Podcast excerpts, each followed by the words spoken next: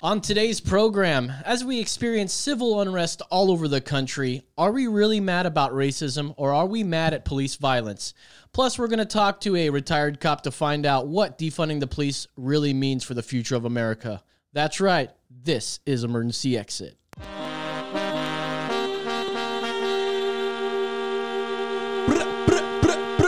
Bra, bra, bra. All right. This is episode 159. Today is June 10th, 2020. It is again 10 on 10 in our floating tin can, far above the world. That's right. We're going to be joined in a little bit by Dennis Ferris, a retired APV cop. APV? APD cop. APD. But first, I've got a very special brew world order we should do. So let's go ahead and do the brew world that's right.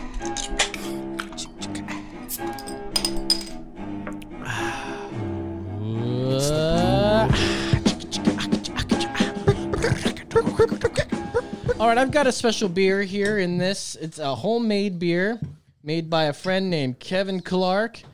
Um, he doesn't have any websites, but he's been making beer for as long as I've known him, maybe Yeah. longer. And he said, "Hey, would you uh, want to rate one of my beers on your prestigious program?" Yeah, I, I hear all like we have a line of brewers out there wanting to get on the show. Guys, send the email and all that kind of stuff. I mean, but we made a special occasion for for Kevin here. That's right. So this, well, let's go ahead and pour it, everybody, a Mm. glass here. Ooh, that's a gorgeous color. Here you go and pass that around.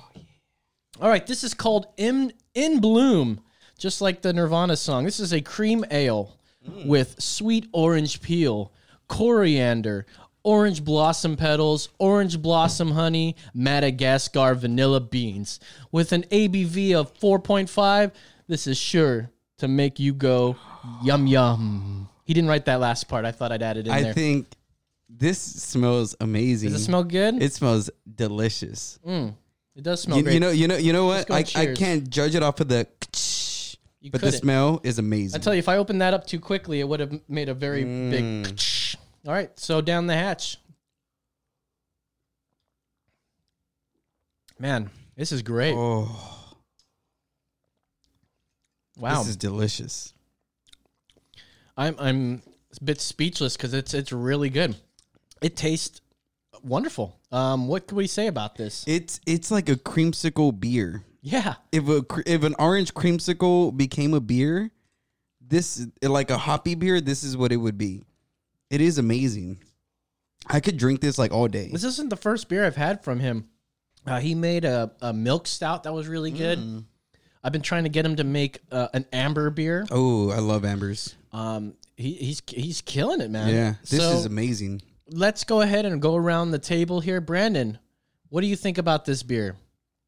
Man, that flavor, it's really good. Um, I kind of feel like you just have to sip on it. Yeah, You know, you can't chug it back too quick. Just take some take some sips on it. Um, God, it's oh, it's fucking good, man. it's delicious. I think it's really awesome Creamsicle that is a beer. this guy, Like, this mhm. man that sums it up. created a beer Yeah, that's this delicious, Yeah. right? It's it, it's really So impressive of the guy. And, you know, he keeps uh asking me to or not asking me, but like offering, hey, come on down and see how uh, how the the fudge is packed. You know, Hey, in a we way. should we should do an on the on the field with them. Maybe. You know, I asked him, you know, if I was to start brewing tomorrow, what would it cost to get started? And he's like, you know, about 200 bucks. And um, I thought this would be a good idea. And I don't even want to, actually, I'm not even going to tell about my idea because it's too good of an idea that I don't want to give it out for free. Boom. So, Yeah. They but it's got- about making pay you. videos though. So, um, Brandon, what is your rating for this bad boy? I'm gonna give it a four point five. That's right. 4.5. That's right. Yeah. Wonderful. Honestly, I love everything about this. I will give this a 4.8. That's right. Oh. And the only reason it wasn't a 5 was because of the snap test. Oh, he, that is it. he lost 0.2 that was points that for was it. But so he's oth- got to start canning. other than that, this is an amazing beer. I love this. Yeah, this is really good. Drinkability is really high. Yep. Um, taste is really high. Um, it- it's got a bit of a bitter after finish, Yeah. which isn't bad at all. Matter of fact, he's watching right now, so this one goes out to you, buddy. I'm gonna rate this beer a solid four point nine five. Bing, bing, bing, bing, bing, bing. Thanks, Kevin, for uh, letting us try your beer, man, and we hope to try some more. This is actually the se- second uh, homemade beer that we've had on the show. Both guys were named Kevin, by the way. Nice. So we only drink Kevin Kevin's, Kevin's- homemade brew here. Um, We love Kevin. well, that's for that's another brew world order, my man.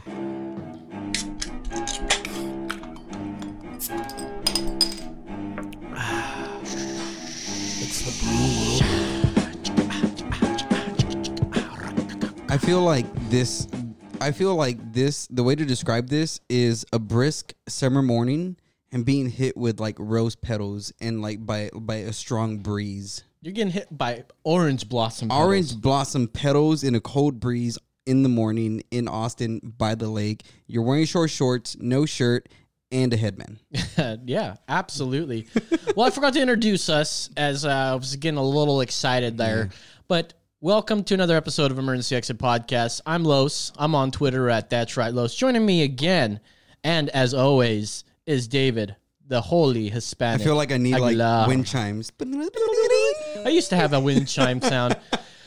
And then, uh, of course, making sure that we're streaming live, that uh, we won't mess up the audio at all, is Brennan the Hard Hat Mitchell. That's right. Hey, no promises on that. No. Uh, we were watching.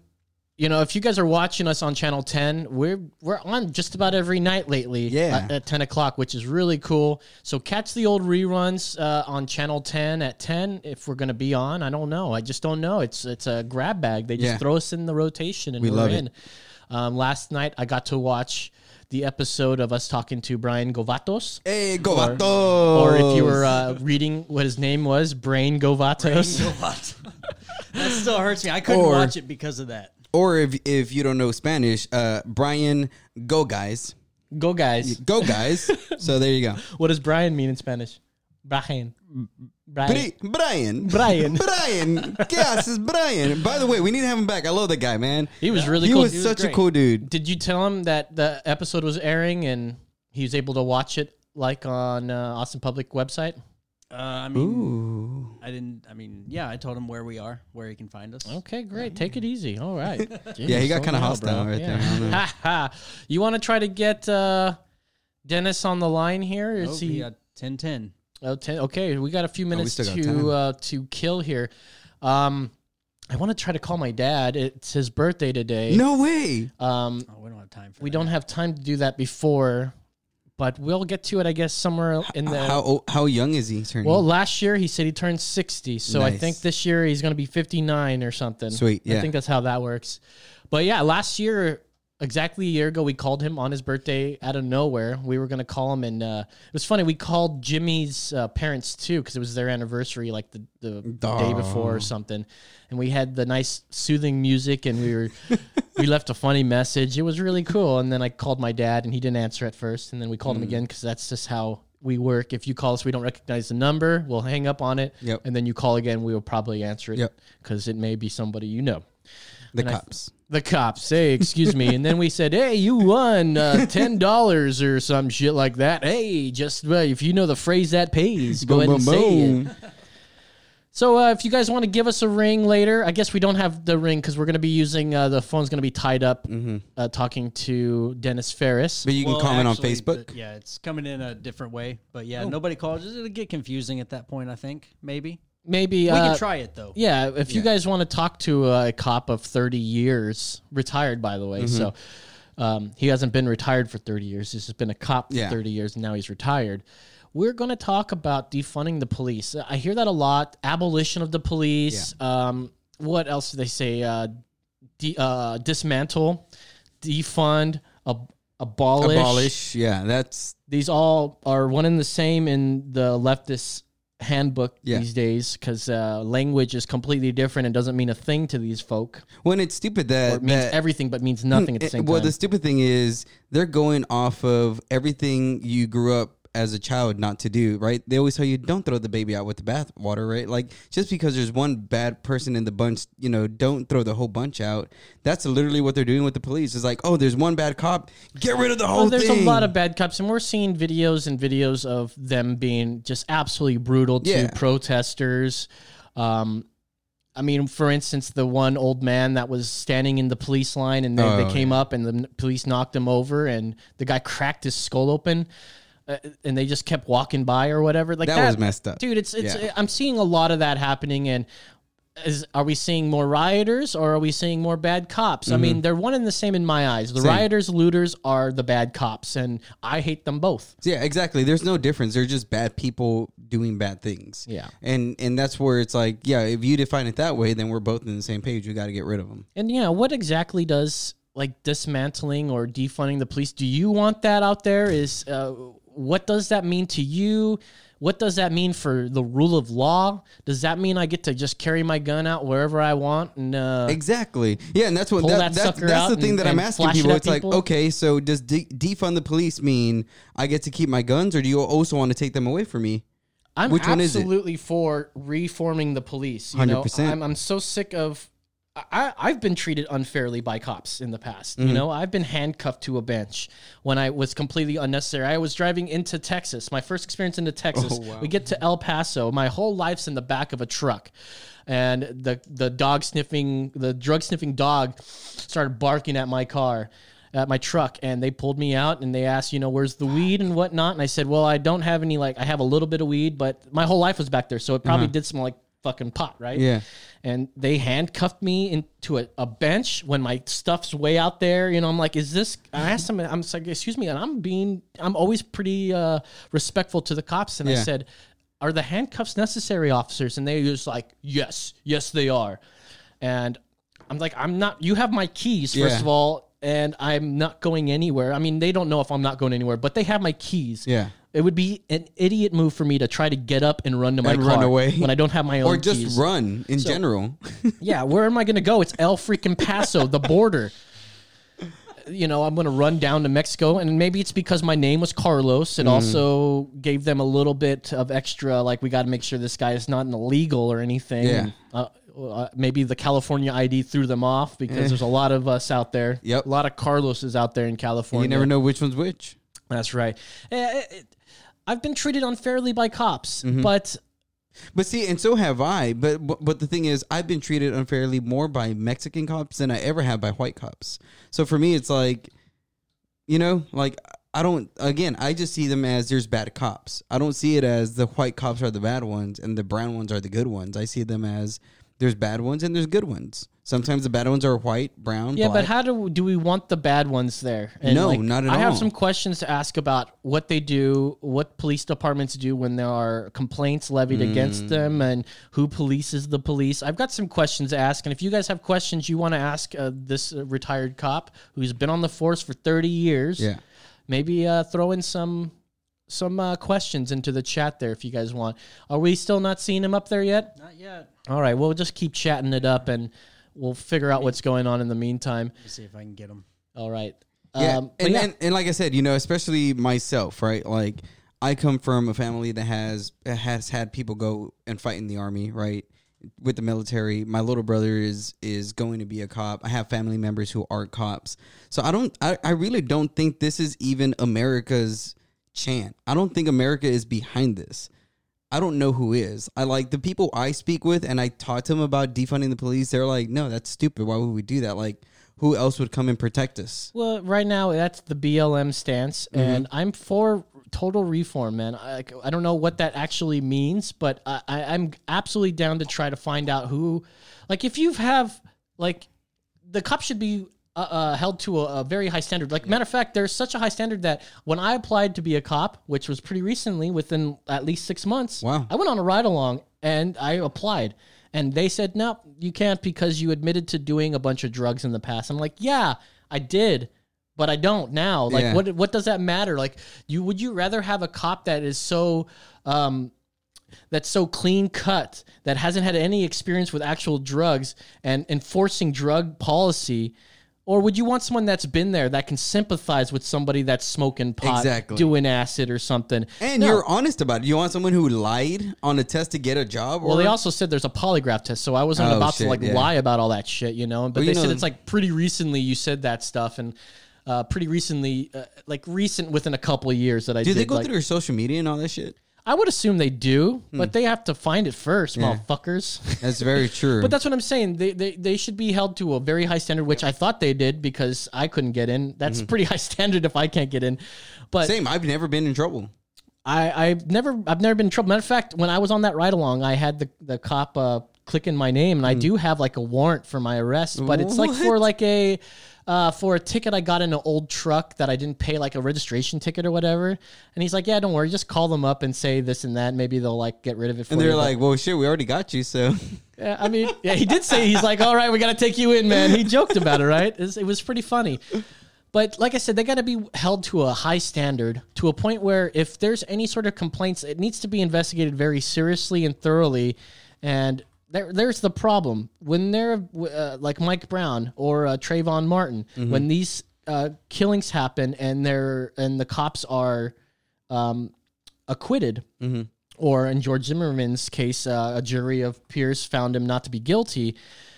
They're still running with that narrative that oh, hands up, don't shoot. And even Obama's administration said Mike Brown was fighting with the cops. Yeah. Now, did he wa- did he deserve to die? No. no, No. of course not. But there are things that cops need to do. I was just watching. There was a video I think that you sent me, uh, Brandon. Uh, maybe not, but it was a, a white guy by uh, in Chicago, the train station in Chicago, the subway, and they were wrestling him, and they shot the guy. what? Yeah, they shot. It was a white guy, by the way. So it's two black cops and a white guy. I mean, of course, you didn't hear about Yeah. it. The guy got shot.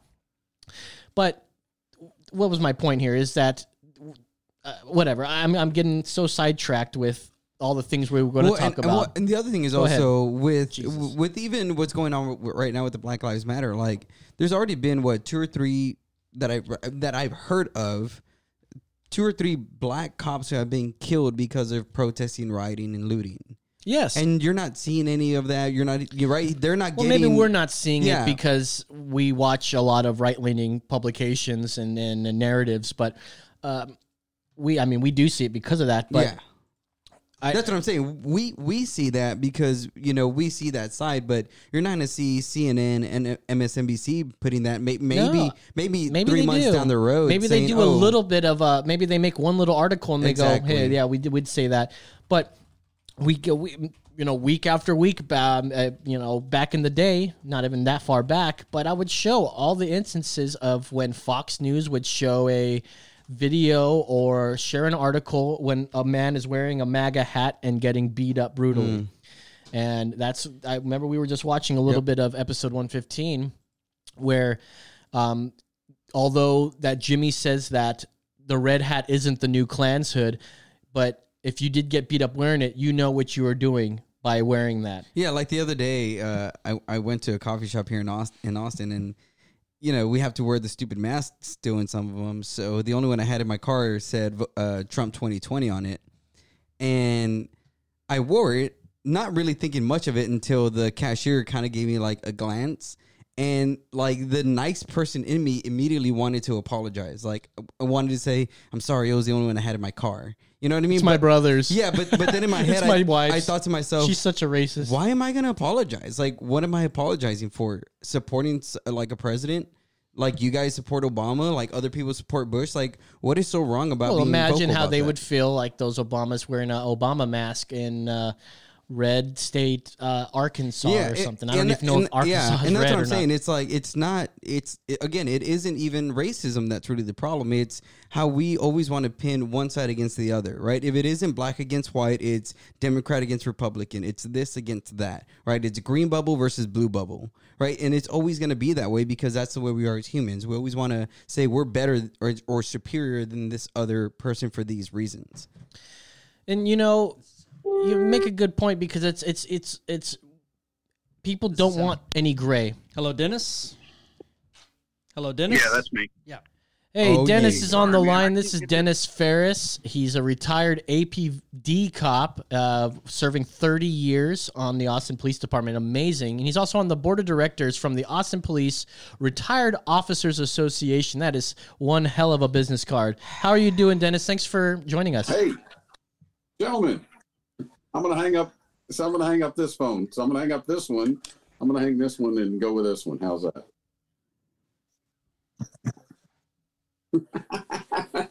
Yeah, that's a. I call that my "I love me" wall.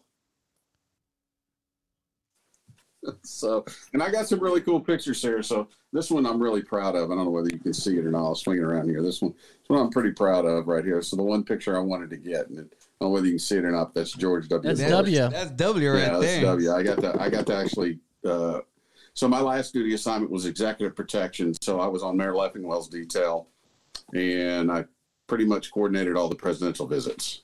So uh, that's that's kind of. So we had all five, we had all all the living presidents in Austin in three days in 2014, with the exception of H.W. Bush. So we've got them all in and out of town in three days, which was a pretty impressive uh, feat in itself. You Wow. mean you ruined everyone's day for a whole day just for that? Well, I'm going to tell you something. It's funny. Everybody loves the president of their party until the president of their party blocks traffic. Yep, that's And then very they don't like you. That's So- funny. Well, welcome. So, welcome for joining us. Thank you for Yeah, joining us. Um, let's see. Well, once again, this is Dennis Ferris. He was on the Austin Police Department for 30 years, now No, retired. tw- well, 25. I spent five at the university prior to that. This one, that university, uh, prior to that. So I was at UTPD for five years, and then I spent 25 at APD. Wonderful. Yeah, he's got 30 That's so years cool. as a cop. Um, and we had some questions about what's going on in the world today, especially when it comes about when it comes to police departments. So let's just get straight to it. So some would call this, uh, some are calling for abolition, others say dismantle, but it's all under the umbrella term defund. What does defunding the Austin Police Department or police in general actually mean? All right. Well, if you take it by the strictest thing that they're talking about, they're talking about taking a quarter of. I've, I've, my understanding is the mayor pro tem and some of the activist groups are asking for a hundred million of the four hundred and thirty-four million dollar budget of the Austin Police Department. So let me put that into context for you.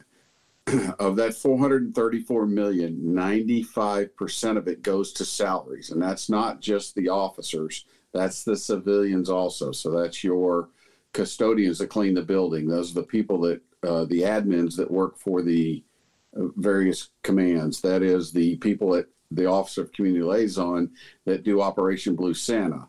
That is the people that handle the timesheets for the officers. That's anything you can imagine in an, on an administrative level. Those are the civilians, plus the people that run the uh, crime lab, the people that run the, um, and we do have a small crime lab, even though the DNA lab's not open. Uh, that's also the people that handle the evidence. So if you're say say your bike was stolen and we recovered it and it was in the evidence room, you'd have to go to the evidence room and get it. There's a civilian there, not a police officer. So they're literally if you took a quarter of the police department's budget away you would in in a hundred million dollars you would take roughly 600 positions and that would be sworn police officers and civilians you would probably lose half of the civilians and probably roughly 350 or 400 cops What does that mean for the rule of law then? It means that the only thing the Austin Police Department would do was patrol. It means you wouldn't have a gang unit, you wouldn't have a narcotics unit, you wouldn't have a vice unit, you wouldn't have a vice. Yeah, well, they've got a no, they don't have a vice. You wouldn't have a human trafficking unit. Boom. You wouldn't have an interdiction unit. So the drugs that are going south, I mean, going north, and the money that's going south that's being stopped wouldn't happen. Uh, you wouldn't have a lake patrol. You wouldn't have motors. You wouldn't have mounted patrol on Sixth Street. Um, you wouldn't have a DWI enforcement team, which is that's a huge problem in Austin. Yep. Uh, you probably wouldn't have a commercial highway enforcement. So the trucks that are running north and south on the interstate that are falling apart, there wouldn't be anybody to stop them. So think about it. The only thing you would have would be basically would be patrol and investigations, and that is bare bone policing. And there is no way in the world you can have bare bone policing in this city and not expect the crime rate to skyrocket. Yep. Yeah, I would I would think that well, the crime rate rate would go up, but uh, the arrest would go down. I think that's what they're kind of going for, right? That's that is their goal. Their goal literally is for us, or I say us, and and, and when I say that, I, I qualify that in. that It's hard not to be involved with this. You spend your entire adult life doing something, and I also have a little extra incentive there. My son's a police officer in Austin, so he's out there. So when I say us, plus my you know my brothers and sisters in blue, and a, so in a, in a, you know my best friend's an Austin police officer, obviously, and, and things like that. So they literally don't want anybody being held for anything that they do. They really truly believe that the Austin Police Department is targeting minorities. Uh, they have a they have a racial study. They have a they have a racial profiling study that comes out every year, and it showed you know it shows certain things like the stops that are made on what ethnicities, what races, things like that. Well, what it shows is that we're the Austin Police Department supposedly is stopping a disproportionate amount of African Americans and Hispanics. Now, Austin has a very uh, small African American population. It's roughly about six or seven percent. All right, so but what that study doesn't take into effect is it doesn't take into effect that not everybody that's stopped by the Austin Police Department lives in Austin. Mm-hmm. So it does separate it by residents of Austin and non-residents of Austin. It groups it all in. So you've got a a town of a million people and then an area of about a million three. I'm sorry, a million seven five. So almost a million and three quarters of people. So if you think about Austin until the COVID stuff hit, you had all these people coming into town, right? You go out, drive on the street at eight o'clock in the morning, everybody and their brothers out. Yep. But, and that's who all gets stopped. Plus, you have the major north south thoroughfare through the United States running right smack dab down the middle of Austin. So it's not just Austinites that are being stopped by the Austin Police Department, but they're only comparing the stops to the Austin demographics. And that's comparing apples and oranges. And if I think if they were to weed it out, I think you would see a completely different thing, but it just simply is you have a couple of different groups, and one of them's spearheaded by a gentleman by the name of Chaz Moore, very vocal, and another gentleman by the name of Chris Harris. They're both, uh, Chris is a little more um, of an abolitionist than Chaz is. Chaz just wants the money. I think Chaz is a huckster. Mm. Um, he's out there raising a whole lot of money right now. Um, uh, Chris just simply hates the police, period, end of story. They put him on the Public Safety Commission, which makes no sense to me whatsoever. Um, and literally, they hate the cops, and they've convinced this council to hate the cops too. And and you already have one guy on the council. His name's Greg Casar. He is a committed socialist. He's part of the DSA, the Democratic Socialists of America. Mm-hmm. The guy is the worst thing to ever happen to Austin. And backing him up is the guy that sits in the middle of the dais.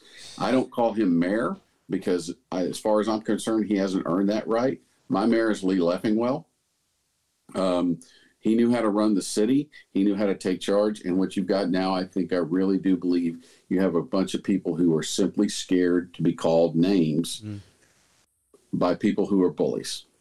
Well, yeah. Speaking of which, there you had posted something on your your Twitter. Twelve chairs were placed outside APD headquarters intended for city council members to attend protests they remained empty. Now, is it because they're going to be asked about things like defunding the police, and if they're they don't have the right answer, they don't kowtow to the mob, that that's going to cost them maybe their seats, and they're well, worried. Know, this this whole thing with defunding APD didn't really kick off until like Friday of last week. Yep. I mean, that's how quick. I mean, I think it's been boiling under the surface. Look, here's the deal. There's no question they want the the these activists want the money from the police department what they think is they think that if we go out and just start being nice, if you go out and just start giving all these social services to people, that they're just simply not going to commit crimes aren't going to get committed.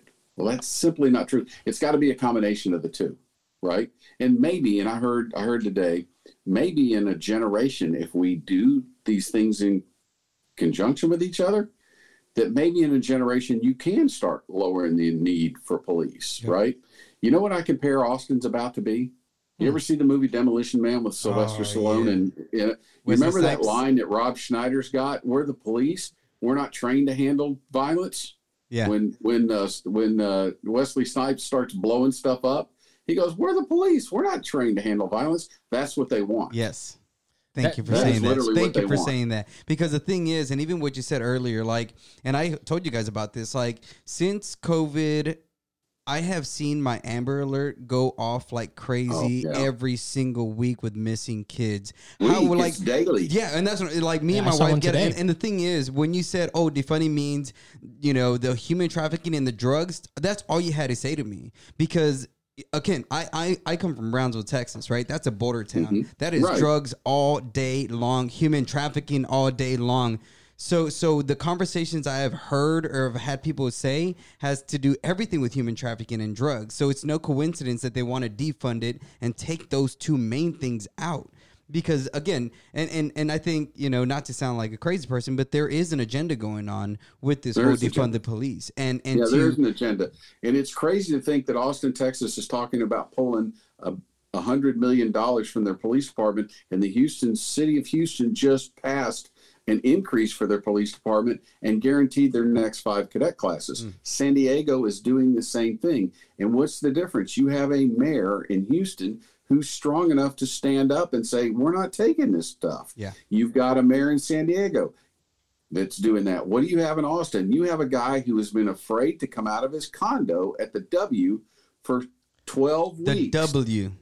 I just learned he W. lives there last week Yeah, on our to dime. Let me let me let me clarify On something. our I got accused of doxing him last week at the press conference when I said he needs to come out of the W. Somebody said, "Man, you just told everybody where the mayor lives."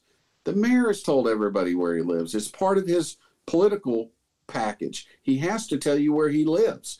Uh, his can his one of his opponents in 2016 that ran against him ran against him and said he you know he's out of touch. He lives in the W. So I didn't dox the I didn't dox Mr. Adler. I didn't dox anybody. I I've had a couple of people try to dox me, but I'm not. I'm a little smarter than they are. I kind of hide hide where I'm at, I'm at. But I will tell you, and I'll and I'll forewarn anybody who thinks that they're going to come try to find me and do something to me. It won't end peacefully. Yes, sir. Yeah. Yes, sir. so weird. I got I got sort of doxxed by uh, a leftist uh, hate group out here, and they what what do what does that mean for people? You're gonna tell me tell people where I live? Like what what? Th- That's terrorist talk right there. You're gonna tell It people where I live, and people are gonna come to my house and and do what exactly? Well, know, I tell you what, I tell you what's happened. What was happening last week for a little while? They were actually going up to officers and snapping their name tags, and then looking, looking them up, and finding out where they lived, and they were scaring the hell out of their families. Uh, you know, uh, people think, well, it's fair game. You know, you're going to go out here, it's fair game. Your family's a fair game. Our family's a fair game. Look, uh, you know, I, I, t- I said this in that press conference the other day. I said, I don't care who you are, a parent or otherwise. And this hit really hit home for me because I was watching all this and I saw my son on television and I'm seeing the rocks and the bottles and stuff thrown at him, right? And look, my kid's my kid's 30, almost 31 years old. Uh, I mean, he's much smarter. He's much smarter than I am. He's a much better policeman. At, at two years, he's a much better policeman than I was at two years. And I have no earth, I have no doubt in my mind he's going to do great things, right? Um, I don't want anybody to ever interpret what I said, meaning I think that my son's life's worth more than anybody else's. Okay. Mhm. It's not. I understand the fear people have when they send their children out into the public and they think something might could happen to them at the hands of the police off uh, police department. The bottom line is it doesn't happen here. It, it really doesn't. This there, there's this huge false narrative that the Austin Police Department is just slaughtering innocent people for no reason. I have a 22 year old kid that I was going at it on Twitter all day yesterday and all day today. And I violated my rule number one. And my rule number one is don't ever talk to, look at, or engage the crazy people. It Mm. never turns out well. Mhm. Right. And that should be everybody's rule number one. Yep. Oh, And I need to stop finally, with just, Rob. finally, and, and the funny thing about it is, I finally just called him out. I said, "You don't like me, and you're biased towards me because of, of your perception of my skin color. Mm. I'm an Italian American, second generation Italian American. Ferris isn't Italian, but trust me, I'm a, my grandfather came over and through Ellis Island. He fought for the Italians in the First World War. I'm I I, I can get dual Italian citizenship. I'm working towards it. I'm an Italian American. I when I said that to him, he says, "You just called me racist." I said, "No, I said you were biased. No one ever said you were Mm. racist. Now you're putting words in my mouth." So finally, I just cut the kid off. I was Yeah. like, "Man, I'm done. I, I, I violated rule one. I knew better. I try not to get into really uh, you know, for lack of a word, I guess I can say that. And I try not to get in pissing contests with people, and you'll never hear me call somebody a name when I'm mad at them, because I think I think you lower yourself when you do that, and that's one of those things that I wish the president wouldn't do. Yeah. Yeah. Um, I, I really do when he tweets. I wish he wouldn't call people names. I, I, but I understand he's from New York, and that's just the way they do. I mean, they whack you. They whack you at the knees in New York, right? So, but anyway, going back to the whole thing. So there is an agenda, and it is an agenda to for of lawlessness. Yes. Really, they don't. They want to be out. Look, I, and here's the deal: you're in your house as long as you're not killing somebody, raping somebody, beating an animal, beating your wife, beating your kids, watching child porn. Uh, you know, I don't care. I don't care. Do what you want in your house. You want smoke dope in your house? Go smoke dope. I don't care. Mhm. I look, people. Hey, I got a call of a dope smell in the house. Okay, hey, close your windows. Yeah. walk away. Right? It's not my business. But the second you step out of that house onto the front yard and into the street, now you become my business. Yep. Okay. Now you're endangering other people's. As long as you're in your house and the only person you're endangering is yourself, have at it. I don't care. That's you know, and maybe that's a little bit of a libertarian thought process, Yep. right? We're all about Yeah, yeah, all about you that. know, I, look, I look. You know the I, I don't care. Now I do care about walking down the streets in Austin and smelling dope burning. Yeah. It's it stinks, and it, it- I'm allergic to it. It stinks, and I shouldn't. I shouldn't. If I can't, somebody can't smoke a cigarette out in public Yeah. in Austin. Or you shouldn't be able to openly smoke marijuana in out in public. And Come, that come on, you're allergic in- to it. Come on, I am allergic to I'm allergic to smoke. smoke. Period. Smoke. Period. Okay, It, it it causes problems with my eyes and it causes my I don't. That's why I don't smoke. I don't even smoke cigars. It smoke bothers my eyes and it stops up my head. Mm. So, but look, if you want to you want to smoke dope, that's fine. But you you shouldn't have to infringe on other people Yeah. at the same time. It's all about infringing on people's rights. I have the right not to smell it. You have the right to smoke it if you want. That's cool. Whatever. I have the right not to smell it. And Speaking and of and the- infringing on rights, uh, how are you feeling about? Uh, first of all, we had the lockdown protests in a lot of states and uh, c- counties and such. Um, how people were treated about that, um, especially coming from the media, and how people were saying this isn't safe, and you're sort of giving us that impression that you may be uh, for a lockdown, or I mean, at least because uh, you don't want to put anyone else's health at risk. It's just like you don't want someone smoking pot and leaving their house or something. What about well, I don't wearing want. I, masks? I just don't. I don't want. So don't get me wrong. Uh, You want to sit on your front porch and smoke dope? That's fine. What I'm talking about is now bringing it into the public area where it's affecting everybody. sure. So does that make sense? I, Yes. You know, I look again. Like I said, I, marijuana to me, I you know, I, I I never chose people for dope. I mean, I was just with a dope. I didn't chase people for dope. It's it's the it it really to me it infringes on people's rights a little bit. You have the right. It, it it's a it's a fine balance. Does that make sense? Yes, absolutely. So you know, it, it's it's one of those things where I just simply think there's you know there's better places to smoke it if you want to smoke it.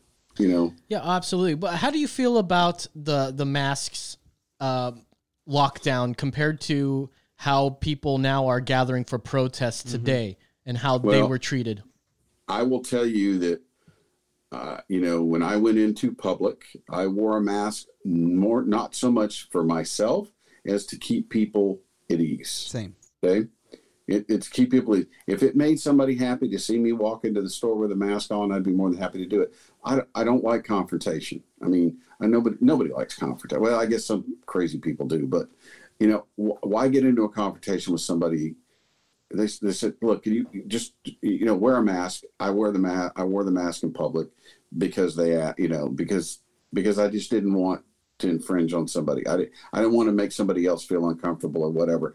To me, it's the masks are scary because you can't see facial expressions, and facial expressions will will, will telegraph what that person's going to do next, Yep. right? So you can't see like you can see my mouth. If I cover my mouth up right now, you have no idea what I'm doing. You can't read my lips. You can't tell what you can't tell. You can't tell my face. I mean, my eyes show a little bit, but your face really shows a lot of expression. I think it's. I thought. I think they were very impersonal. but I understand it made people feel a little bit better. And if it eased their concerns, because I think it was COVID, COVID, COVID, COVID, COVID, 24 7, seven days a week, bam, bam, bam. All of a sudden, the protests happened and it wasn't, COVID wasn't a concern. And now the city's trying to claim that because of the protests, the COVID is going to spike. And I, and look, I'll tell you, I think with the city's response and the and the county's response, Austin has a, uh strong uh, manager form of government, which means the mayor is the mayor and the council are more like a board of directors, but the the city manager is the CEO, right? He he runs the city. Mhm. Houston has a strong mayor form of government, which means the mayor rules with an iron fist. He is the man. Steve Adler has made no qualms about it that he would like a strong mayor form of government in Austin. It's never going to fly. It's never going to happen. But these emergency powers by that they did, this emergency declaration gave him powers that he otherwise wouldn't have. And once you get those powers, they're very hard to get back. Mm. And if you think about it, they've been meeting since March, sequestered at their homes. Yeah. All of them are out. All of them are at home and they're all on Zoom, right?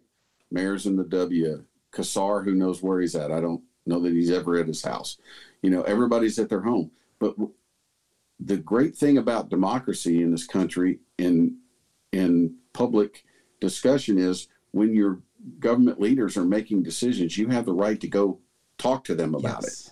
They've been making all these decisions and it's only one person at a time and no there's never been a crowd in the room with them to make it. So it's one person or two people that pop in on these zoom calls. They bought hotels and spent millions of dollars on hotels. They made the decision what did they make last week? Um, Well, can, can, can I just say real quick? Yeah Zoom records all the calls. Shouldn't we ask them f- to to see what they're saying in these calls? And uh, yeah like, it's public information it should be right. everything everything the government does is it should is and should be public information. You can put a public information with look. You could put in a public information request for Steve Adler's Gmail account because he signs it in Boston. Mm. That makes it an official account. Um, there are a lot of public information requests, but my point is, is the people aren't being allowed to exercise their right to go to council chambers and Yeah. speak to speak to the council in person. It's a big difference over when you're you like normally if this wasn't going on, I'd be sitting in there with you guys, Mhm. right? Yeah, absolutely. It's just different with me sitting here in my house, in my office, and you guys sitting in your show. I'm looking at you on a screen, you're looking at me on a screen. Yeah. We're not yeah, we're not looking at each other, but realistically, I mean, we don't look each other, we're not looking each other in the face. So, you know, I could be all mean and gruff and everything, and y'all would go, man, you're you're in you're in ex BFE Texas, right? Exactly. uh, what are you going to do to me?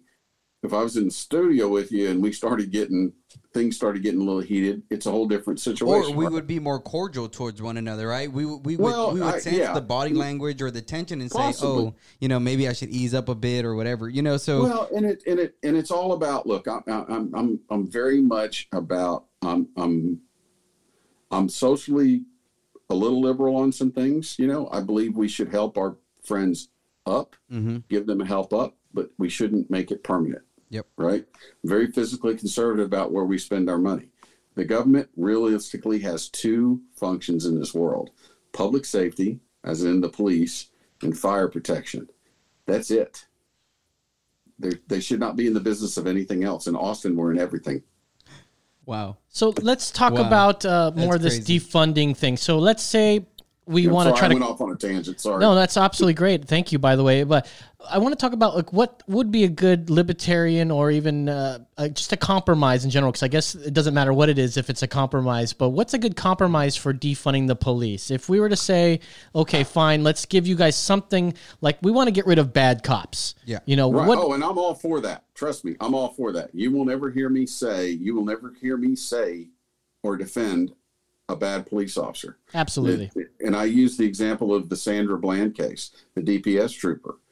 He initially pulled her over for an out tail light and was writing her a warning ticket. She lit a cigarette. He told her to put it out. She said no. He escalated it. She escalated it. Hmm. It went up, it went up, went up. Next thing you know, He's rolling around on the ground with her. She ends up in jail and she ends up dead Jeez. over a stupid traffic ticket. Right. Okay. If the trooper, and it was a warning to start with, she won't put the cigarette out, say, ma'am, hold on just a second. Walk back to your car. Now change that warning ticket to a ticket she has to pay. Walk up, ask her to sign it. She signs it. You get in your car. You still got your job. She gets in her car. She drives away. She's still alive. Yep. Simple, right? It's simple. How long It- was it- that cop? simple. How long was that cop a cop? I didn't have no earthly idea how long that trooper was, how long he had been a DPS trooper. But it's up to you on the street as an officer. You have to keep you have to keep your cool. Yeah. You know, and, and I tell people all the time, and, and, and, and I'm a movie buff, you're gonna figure this out really quick, right? The line from from uh from Roadhouse, Patrick Swayze, Yeah. be nice till it's time not to be nice. Mhm. That should be your motto because there are times you're going to have to not be nice as a police officer. And I will tell you guys, force is never, when it's used, it's never pretty. Yep. But you got to remember, police officers have to fight within the rules, other people don't. Right. And let me, and, and I'll throw this out and then I'll answer your question what I think we, the compromise is. You and I, I'm on, I'm in my uniform, right? Dressed in my uniform, I come across you on the street. You and I start getting in a fight. Say we just a fight breaks out, right between us. Is there a gun involved? Between uh, with him or you, there is Yeah, a gun No, involved. You and I, you and I, you and I. I'm a police officer. I'm dressed. I'm in uniform, Mhm. okay. right? I encounter you on the street. We get into a let's say we just get into a discussion, and you know, and I ask you for something. Things go things go south, and and things go south. Is there a gun involved in that fight? Yes, your gun. Well, There you, you go. have a gun, but I don't know if it's something No, that's no, involved no, yet. no, no. That's my point. That see, you you got it. You Yeah. understand. There is a gun involved, and it's only my gun till it's not my gun. Exactly. Mhm. right? Which means if somebody tries to take my gun, so at what point people go, you can't shoot unarmed people, but at what point are they unarmed? Are they only unarmed until they get your gun, hmm right? And that's something So- they never bring up in the The discussion. gun, when there's a police officer, there's always a gun involved. Yep. No matter what, and that's just the way society is because.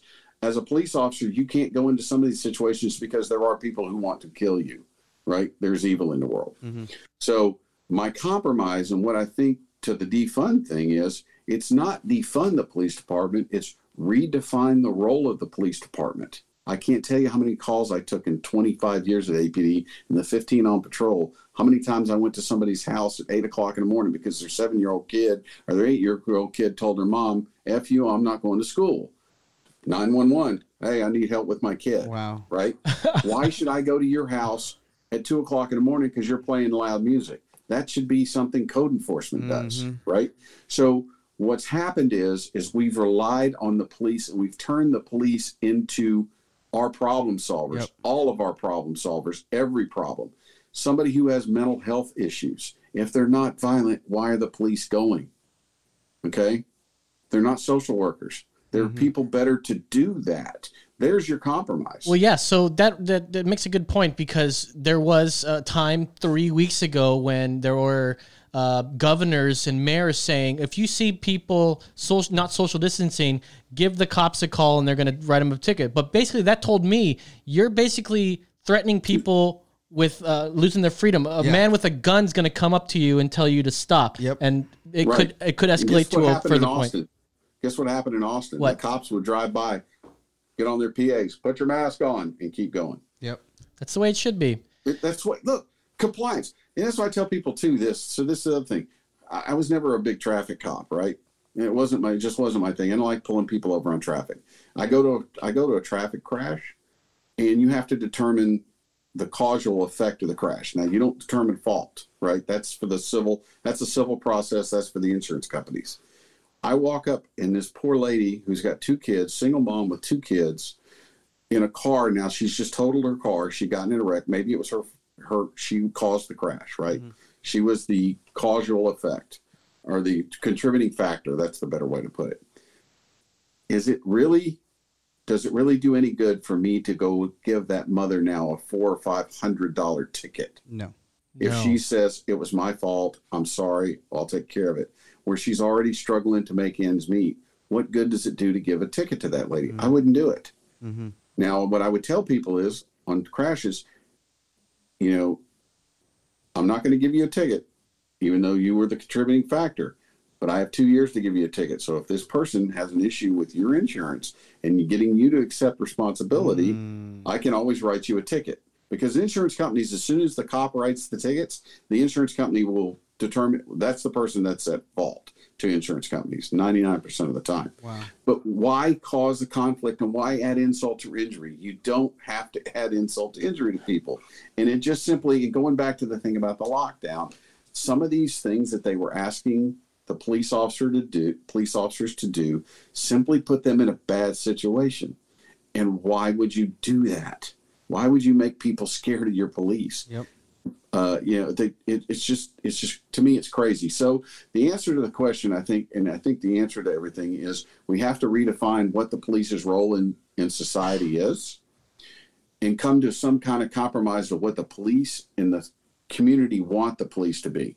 I joked with people all the time that patch right there that I wore on my sleeve spells everything in Austin, and that's how it's spelled: P O L I C E. Everything. That's how you spell everything in Austin. Police. Nice.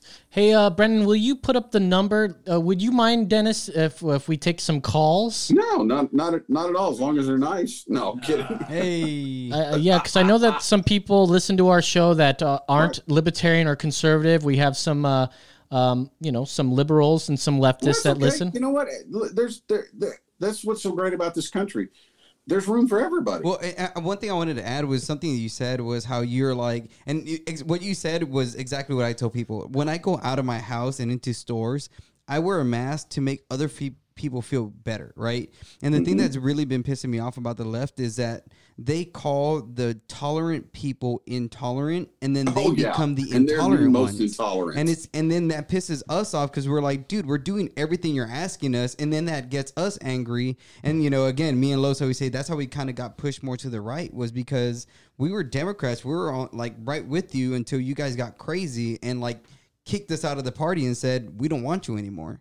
Well, you know what I tell people? Look, and, and most people in this country are centrists. They really are. Yeah. People, they're right down. They're they're moderate people. They want to be left alone, Mhm. right? But they want to know that if they need the government for something, they're there to help. Police, fire, whatever, right? You know what the scariest words in the English language are? Hmm. We're the federal government. We're here to help. Oh yeah. It never goes well after those words. Look, I've got some really good. I've got some really good friends that are that are federal. That are federal Ooh, it looks like we got a call coming in. Secret Service agents. So it's it's kind of a running joke, but yeah, those are the scariest words that you get. Rob, you're on the air. You're talking to Dennis Ferris. What's up, bud? Yeah, hey. So, um, not Rob. yeah, I um, That's kind of Kevin. wanted to talk on it. Uh, hello. Hey, Kevin, you hear us? He actually made the beer that uh, we're drinking. Sweet. Drink. Oh yeah. So, uh, what's up, Yep, man? I made the beer. I made the beer. Yeah. So, um, I mean, pretty much. You know, so first of all, um, I had to walk away from my computer because there's a weird delay on between that and the live stream. Anyways, um, yeah, I mean, I I'm kind of on board with. Uh, yeah, I don't think that we should defund the police. Um, I'm kind of more on uh, the on the side of the fact that I, I don't think that this fight is necessarily um, on the side of um, necessarily against the police. The police, I believe, are just kind of the um, like what's in everyone's face. I think that what they're fighting for is like a equal playing field, which and often isn't as isn't as much of a case. But in you know big cities like uh, Houston, Dallas, New York, Chicago, like all these places, um, you know, like these are the places where like um, after uh, and even you know like during slavery and all that moved up north and to bigger cities. And um, you know they were uh, they were put in a place um, and segregated. And it's almost still segregated today in a sense. So i mean i don't think that necessarily like the answer is to defund the police but in my mind like let's take like so like in chicago there's a pretty there's there's a nice suburbs of opportunity And in Chicago, there's the areas of opportunity, and then there's the areas where there have been, you know, where in segregation they're placed. In my mind, like let's just level the playing field. Let's take from those communities and level the playing field and see how everyone turns out. like, you know what I mean? But wasn't that already done like by Civil Rights Act? Uh, um, blacks are now citizens. They're not just two thirds of people. Yeah. Um, they did get all that, and I mean, women can vote. Like everyone's on the same playing field right now, right? Well, not just that. One, I had a conversation early. I had a conversation earlier today that that one thing. I- One thing I took, like a friend of mine told me was he was like, I just like in America, and again, this guy isn't a political guy, but he said in America, pretty much, if you want to make money, you just have to work hard. And I told him, I was like, I have nothing else to teach you. That's all you need to know. America, especially right now in 2020, you have the internet. You have all these things in front of you. It like I came from like the poorest city in America, Brownsville, Texas. You know what I mean? Like so don't like when people tell me, "Oh, it's just hard." And this like especially people who are ethnic, it's like, "Come on, guys." Like, yeah, but like you got to learn and love the struggle. Like it's hard and life is hard. It's always going to be hard no matter where you, so so when I think of when people say, "Well, it's just not a evil a, le- a level playing field." It's like it's been a level playing field. There's just some lazy ass people on both sides and that's it. Well, and you know what? And let me let me let me let me let me say let me let me let me agree with that on on the let. I think everybody. That's what the, was good about this country is. I think you know. Look, I'm 58 years old. Okay, I grew up in the 60s. I I, I remember 1968. I remember what it was like in 1968. I was six years old, but God Almighty, Wow. holy smoke! I'm looking at this and I'm going, man, this is 68 all over again, but worse because now we have 24-hour news stations, right? exactly. and we got we got Twitter and we got social media and we got everything else. You can pull yourself out of anything with hard work Mhm. if you're willing to do the hard work. Okay, uh, my father, my father was born in the backwoods of Alabama, and when I say the backwoods Alabama, I mean the backwoods. My grandfather died when he was 11 years old. He died building ships during the Second World War. Two years later, later than that, he they took care of his brothers and sisters. My dad was an engineer at IBM when he retired. Okay, he built the rocket that sent people. He helped build the rocket that sent people to the moon. And this is a guy from the backwoods in Alabama. My mother was from Brooklyn. So you, you know you got to see where my conflict is. My mom is from Brooklyn. yep. My dad is from Alabama. I've got this, you know, it, it, it, it, the two, two, but they met and and and they pulled so they pulled themselves out. You, you can't victim blame. You can't be the victim. You've got to quit being a victim. Exactly. Okay. Everybody's got to quit being a victim. Um, there there are people who have pulled themselves up, and you know, I it cracks me up. You can't pull yourself up by your bootstraps. I said, well, that's a saying. If you look, if you work hard enough, look, if you if you work hard enough, you can make things happen, and you can make things happen for yourself. Look, uh, uh, Raul Munguia, my my training officer when I came out at APD, ended up being an assistant chief at, at the Austin Police Department. He grew up in a two bedroom house in South in in uh, East Austin, south of Chavez, right over over by the Holly Street Power Plant. Right, he went to school, pulled himself up, became an assistant chief with the Austin Police Department, and then became the chief of police at the University of Texas Rio Grande Valley. His brother, not so much. Mm-hmm. Same opportunities. It's what they did with them. Exactly. So But, I mean, it's it's it's kind of more about like the resources available in the neighborhood. Yes, there's always those those success stories of that, but I mean, what you have to like not not. I'm saying that wrong. Like not what you have to understand, but like, uh, but you know, what needs to be understood is, um, you know, in a lot of like these super low income neighborhoods, like the idea of success is like the drug dealers in the neighborhood is like, Right. uh, no, you you're know, right. it's like the gangsters of the neighborhood. Easy like, money. These are the this is the vision of success because there's not there's not a lot of like immediate resources in the neighborhood. That's what I mean by like level playing field. Like, Sure. and that's I and, and in my opinion, I mean, yeah, they're asking for. I think they're asking for the money from the wrong place. Yeah. Like Big time. it's not it's not like you know defunding the police, but like let's take money from you know from somewhere else. Like you know, okay, Well- here's these super rich neighborhoods that have these like huge, like amazing opportunities in these neighborhoods. Let's just take some money out of that and put it over here. That's my Well, idea. But so- here I am, like as as a white guy, white explaining. Uh, you know, Well, well, and then uh, for, for me, black- black but, but, but for me, the other way that I see explaining. I'm uh, the the I'm way that I, the way that I see what you just said is like, so you're telling me you're gonna take money away from hardworking people and give it to people who aren't working that hard to help. Like, I don't know, like, and this is just me. I feel like if I bust my ass, I mean, honestly, I should be able to reap. job is working hard.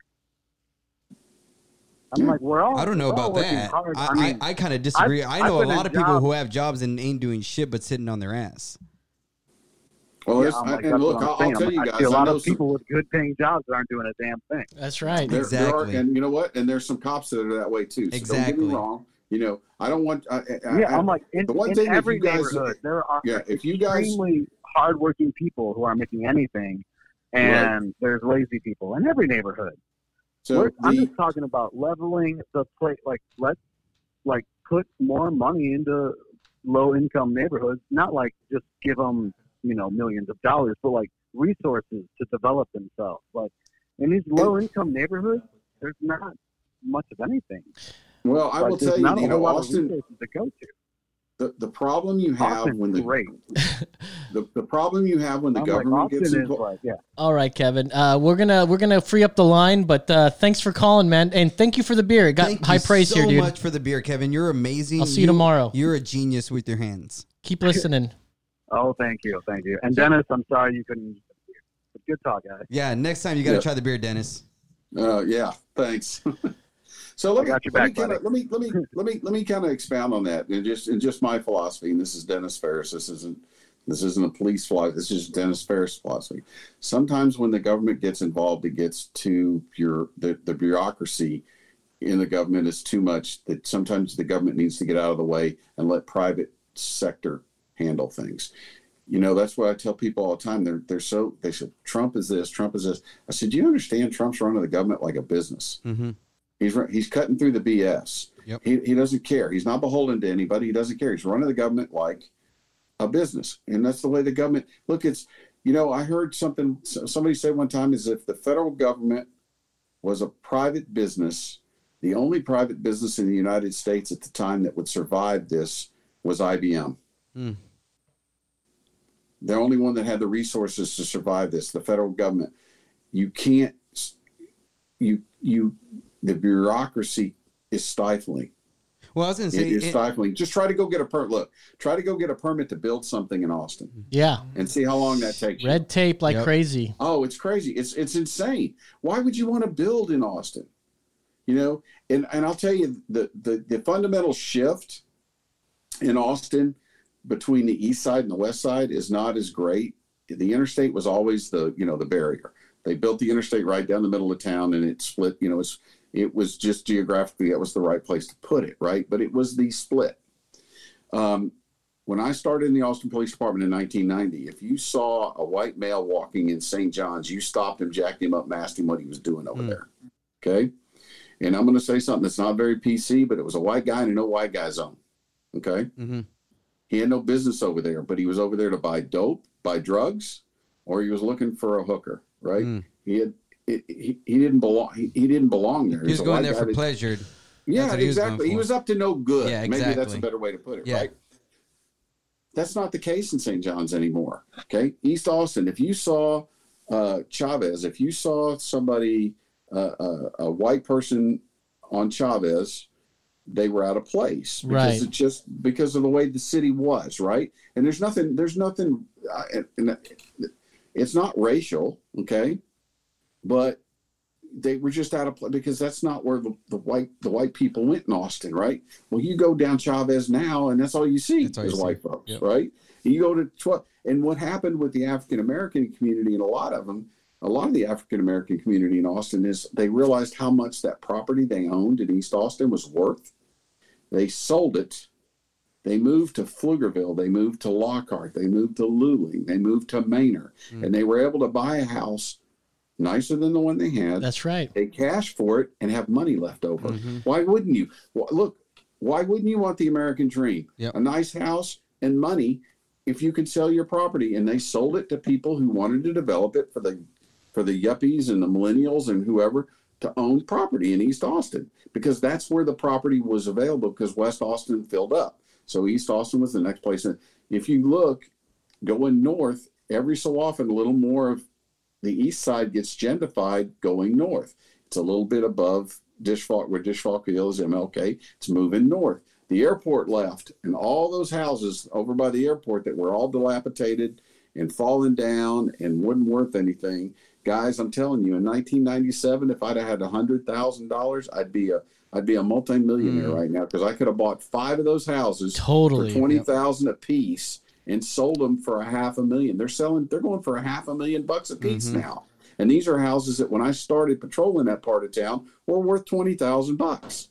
It's crazy. Yep. But it's because that's where people want it. It's the core of the city. That's where people want it. Years ago, they all moved out to the suburbs. Traffic's got bad. Now they want to move back Well, in, and- and, the only place to get it is in is in the core of the city. I was saying, but and that's like capitalism almost, right? You vote It with your money, right? You vote with your money. You vote where you want to go, right? And that's the other thing that really ticks me off about Austin is when people get pissed off that a restaurant is going out of business after like 80 years and it's like, "Oh no," but it's like you never spent your money there. You never went there. The reason they're going out of business is because of you, not because of gentrification. If No. you went there and spent your money there, they would still be there. Well, we we actually filmed a protest uh, maybe a, a year and a half ago at Leal's Tires. So we got another phone call.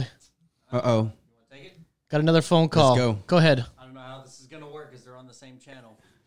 Uh, yeah, you're on the air. Hello. Neil. It's Neil, Neil. my man. What's going on, Neil? What's your question? You got 30 seconds. All right. Okay. I'm just switching sub- subject a little bit here, but I think you guys maybe uh, know about this. Um, this bookstore, I didn't realize anything about it. There's a bookstore over in UT where all the kind of the commie punks hang out or something like that. They have, I don't know what, they, you know, have training classes or something like that. Have you heard about it? Can you hear him, Dennis? No, I can't hear him at all. Okay, because he's on the same have, channel. Have him call back. Call, have him call right back. Call right, call right back, uh, Neil. We're gonna So- pick you up on a different No, line. That sounds like Antifa. Y'all froze up for y'all froze up for about a half a second. You were saying something about a protest, and then you froze up. And Oh well, yes. Let me let me get back to that. So, said, so I- yeah, well, you guys were talking about context. that. Um, we, uh, Brennan and I went to a protest at Leal's Tires, and what was going on is that there was this old tire joint right there on Cesar and uh, like Comal area, right? Uh-huh. Right, I know what you're talking about. Yeah, Um, so what happened is that it got bought up by a Lambert's company uh, to be like a sandwich shop, and what they did is they kept all like the the Mexican art, the Aztec art, and everything. Not Mexican, Aztec art. And there were people screaming about gentrification. Oh, you're you know you're you're using this as you you keeping up those mur- murals, but you're not paying that artist or anything. Um, but yeah, we went there to see that they were kept, they kept yelling about gentrification, Yeah. gentrification, but but it's already been gentrified It's for a long time. because the people that lived there or moved there either couldn't like they got uh, they got money for what they had there and moved to a different location because it was cheaper and they had money in their pocket just like what you were saying dennis but i'm not sure exactly why they left and it could be that the people that own that business for 80 years and the family that owned for 80 years, for some reason, maybe they didn't have any kids, right? Yep. So now you have the second or third generation that's running that, but they don't have any kids to take it over. They're tired. They're ready to retire. What do they do? They sell it because that's their retirement. Yep. They sell it and they go off someplace else and they go live like the American dream. You work hard, you retire, you enjoy your life. Look, I'm I, I'm living the American dream. I retired at 53. I retired. At, I, I was 53 years old when I retired. My dad was, you know, I, my goal was to retire before my father did. My father was 57. I beat him by I beat him by four years. Nice. Right? very nice I've think got we got I've Neil. got- we I've- got Neil I've- back on the phone. Yeah, cool. neil go ahead Yes. Sir. Oh, all right. Switching sub- subject a little bit here. go ahead Um, I'm wondering about this. Um, I just found out about it or learned about it myself. Is that um, this bookstore I think is associated with UT, and it's called a Monkey Den or something. I'm not sure. Monkey And this Den? is linked with these uh, uh, the, the the commie punks hang out there and train or get you know uh, organized. And what's so have you heard about that? What's the name of the place again? Monkey Den. It's a bookstore. It is a bookstore where these uh, commie commie punks, the Red Guard, hangs out and stuff like that, So- where they get trained. Uh, you know, I think I know where he's talking about. Back in the day, y'all remember? And, I- and, and again, I've lived in Austin since 1970, this area since 1977. I grew up. You know, I say I grew up. I grew up in northern Alabama, obviously, because my dad worked on the space program. But moved here in '77. I moved to Round Rock. You know, back then we could drive from Round Rock to Austin in five minutes. Right? No big deal. Damn. But I've lived here since '77, so there were 300,000 people in Austin when I got here. So, and I don't know y'all's history. I don't know how long you've lived in Austin, but used to be there was a group called the Peaceful Street Projects, and it was a guy, gentleman by the name of Anton, Antonio Buehler, and he was a little bit of an anarchist. He was an army vet, uh, and he, you know, and and he was a little anti-establishment. He didn't like the cops. He got into he got into an officer's face one night, and they ended up rolling around on the ground. He ended up getting arrested. Everything, and it just went. And it just became a point. It became a point where he he would he made a mission his mission to go after the Austin Police Department. Well, they would have their pre. We're going to Sixth Street to raise hell with the cops at a coffee shop near UT, and I think that maybe this is where this might be where he's talking about. Hmm. No, but that's fine. Look, you know what? It, it, it it's fine. You know, again, it's fine. If you want to protest, I'm all for it. Absolutely. Just don't throw stuff. Yep. Don't, you Yeah. know, look, don't. What people haven't seen, there's some really good pictures that I've seen of. They they delivered a hundred dozen, not a hundred dozen. There's a carton of a hundred eggs sitting on the ground in front of the police station when the protest started for people to come up and grab them out of the carton and start chunking them at the cops. Yeah. What about the bricks? The pallet of bricks that are bricks, just showing yeah, up. Well, happened- now see, I didn't see a pallet of bricks. Now I did in Dallas and some places, but but here's the deal: when you look around that area, there's construction all around that area. There's plenty of bricks. All you got to do is walk to a construction site and pick one up, right? Or chunks of concrete or, or rocks, baseball sized rock. My kid got hit with a baseball sized piece of a baseball sized rock. Oh. You know, he, he got he got hit with rocks. You you can't you can't throw stuff at the police. That's just not that's that's anarchy. It's not Yep. it's not the way things are supposed to be. And you, if you throw something at the police, you're going to have to expect that they're going to respond. Yes. And Yeah. then don't get mad when they respond because oh, but they started. How they started by being out there. Well, they have to be out there. They can't let you take over the police station. Yeah. They can't let cars run you over on the interstate. They can't let cars run you over on the frontage road, and they can't let you block the only north-south thoroughfare from Brackenridge to South Austin, other than going all the way around to Mopac. If somebody's having a heart attack and they got to get from the hospital there, they got to go right.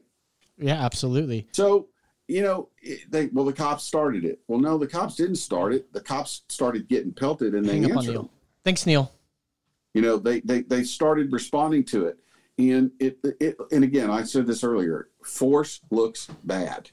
It's Yes. there's no way to make force look pretty. You get in a fight, it looks bad, right? It just does. Um, South thoroughfare. I wish the pre, the protests had been South Austin, peaceful other the first two nights. all the way around the Um, there were a lot of great heart attack, people out there, and still are a lot of great people. And if people want to stand there and yell and scream and holler, God Almighty, it's America. That's their right. Yeah. That's The- right. You know, the motto of the special res- response team, which is the crowd control team from the Austin Police Department, and they're very proud of this motto. They're called Defenders of the First. Defend your right, your First Amendment right to speech, Yes. and they will walk behind you and keep the cars off of you the whole time you're ye- you're yelling MF at them. Uh, the other night, they had a whole big crowd in front of the police station. You know, screw the cops. You know, f the cops. This and cops are bad. Da da da da. All this stuff, ACAB. right? Yeah. Well, you know what that stands for, right? All kitties are bastards. Yes. So all of a sudden they had a drunk coming the wrong way down the frontage road.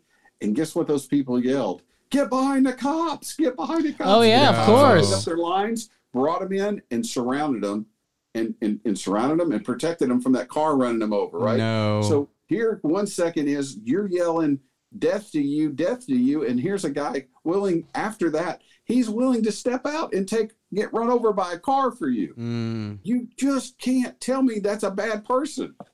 It's not. Well, and, and that's the I'm thing. not saying there's not bad cops. I, I'm very clear because there are. That does bring me to a question. So, um, the cop that was uh, on tr- he's on trial right now for the killing of George Floyd had many uh, complaints levied against him. What do we do, and what point do uh, all these complaints? I don't even know if that's true. All the complaints. That's what I've heard. When does a cop get fired in this town or in any town that has cops when they've had? I think I heard 19 complaints or something. Okay. So let me let me let me put that into perspective. Sure. Okay. Especially in Austin, in, in how we how they do things. I pull you over on a traffic stop, right? Mhm. Give you a ticket. You don't like it. You call I tell you, have a nice day. Walk back to my car, get in it, drive off. You pick up the phone. You call the Office of Police Oversight. Officer Ferris was rude to me. Mm-hmm. Okay. Now we take the report down, right? Yep. We take the complaint. They investigate the complaint. They look at the body worn camera video. The body worn camera shows the video say the last encounter Officer Ferris had with them, the last thing they said was, have a nice day. Well, that person's con- that person felt like that was snarky. Maybe he was being rude. Okay. Now you have a complaint on you. Jeez. Okay. You have a complaint. Now, whether you got any discipline for it's a different story, but now you've got a complaint. Well, you make thousands of stops a year Yeah. You're two or bound to three get them. people complain on you, Mhm. right? It, for for being rude, but everybody has a bad day. You have to you have to I guess you, what you have to do is you have to weigh what type of complaints they are, right? And if you get somebody who's constantly getting complaints for being rude, you need to you need to bring them in, start looking at what they're doing, and try to correct that behavior. That behavior has to be corrected. Now, not knowing all the history of the gen, not even the gentleman, the the the, the The murderer. in in, Murderer, in, my, yeah. in Minnesota, that guy has set policing back 50 years. Mm-hmm. Yes. Um, not knowing everything, now he's been involved in supposedly was involved in three officer involved shootings. Sometimes you're just in the right place at the wrong time Right. Yep. right? And it happens. You you get. I look. I was lucky enough. I never had. I never. I came close, two or three times. Never had to. Never had to fire my weapon in defense of myself or somebody else in the line of duty. I shot my gun out the range all the time. Got shot at a couple of times, but never. Thank God, I didn't have to shoot anybody. Mm-hmm. Yes. Right? Nobody wants to do that. Trust me, you don't want to.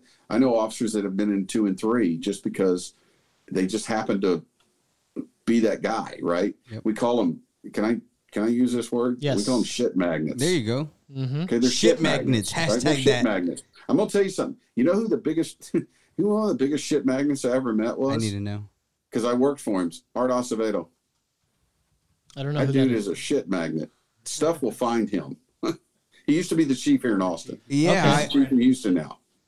Oh, he gets to move over there and be the chief I, there. huh? damn. Well, he's the chief there, but he's been there. He's been in Houston almost four Art years. Acevedo is a what is a piece of shit or what are we calling him? No, no, Shit no, no, no, no. I didn't say that, dude, because he and I are friends. Oh. he's a shit Ah, magnet. Shit magnet. Just shit like keeps getting. Uh, he keeps getting Oh, all he- the he shit. Just, he just hates being one of those guys that's right where everything Oh, happens. right? okay. But Forrest Gump, look, Forrest Gump was a shit magnet. Okay. Ah. Shit, yes. I now I know what you're Okay? talking about. Now I now I, about- now I know just- what you're talking just- about. You just attract crap, right? Yep.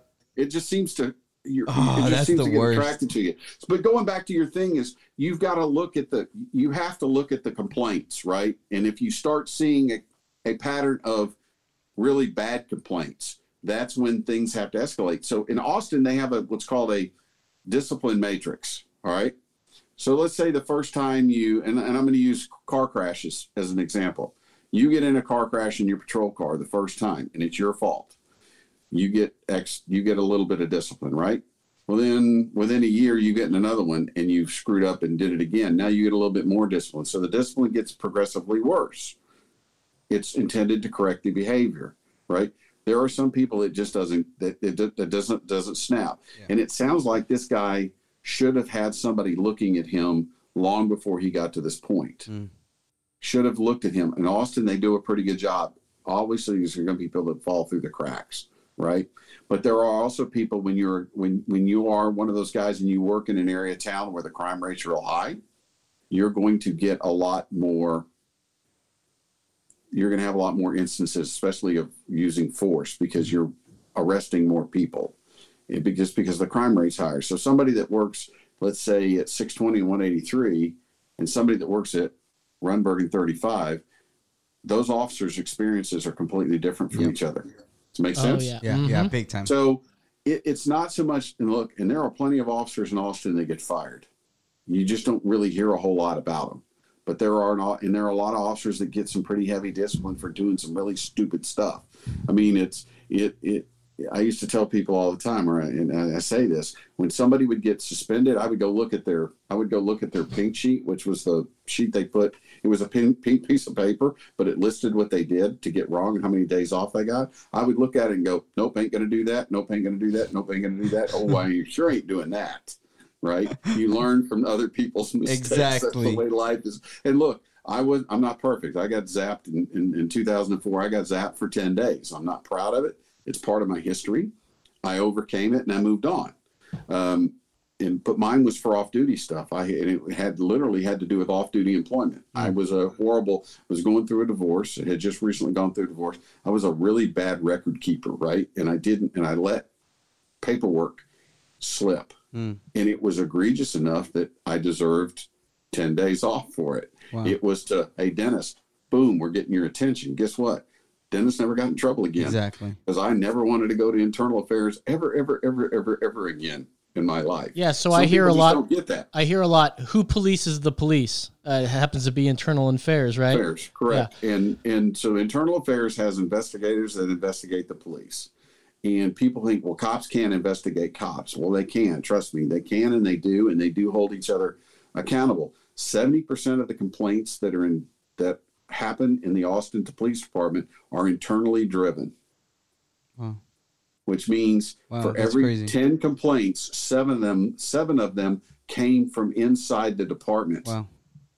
Though, but you don't hear now. You don't hear anybody. Exactly. Nobody hear hears that. Exactly. You that, do you? Yep. They don't tell you that. You know why they don't tell you that? It doesn't fit their damn. It doesn't fit the narrative. narrative. Goddamn man. right.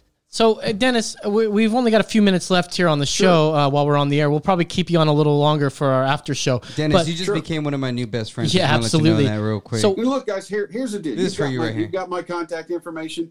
You guys want me to just just let me know because my wife jokes around. The worst thing you can ever do is ask Dennis to talk more.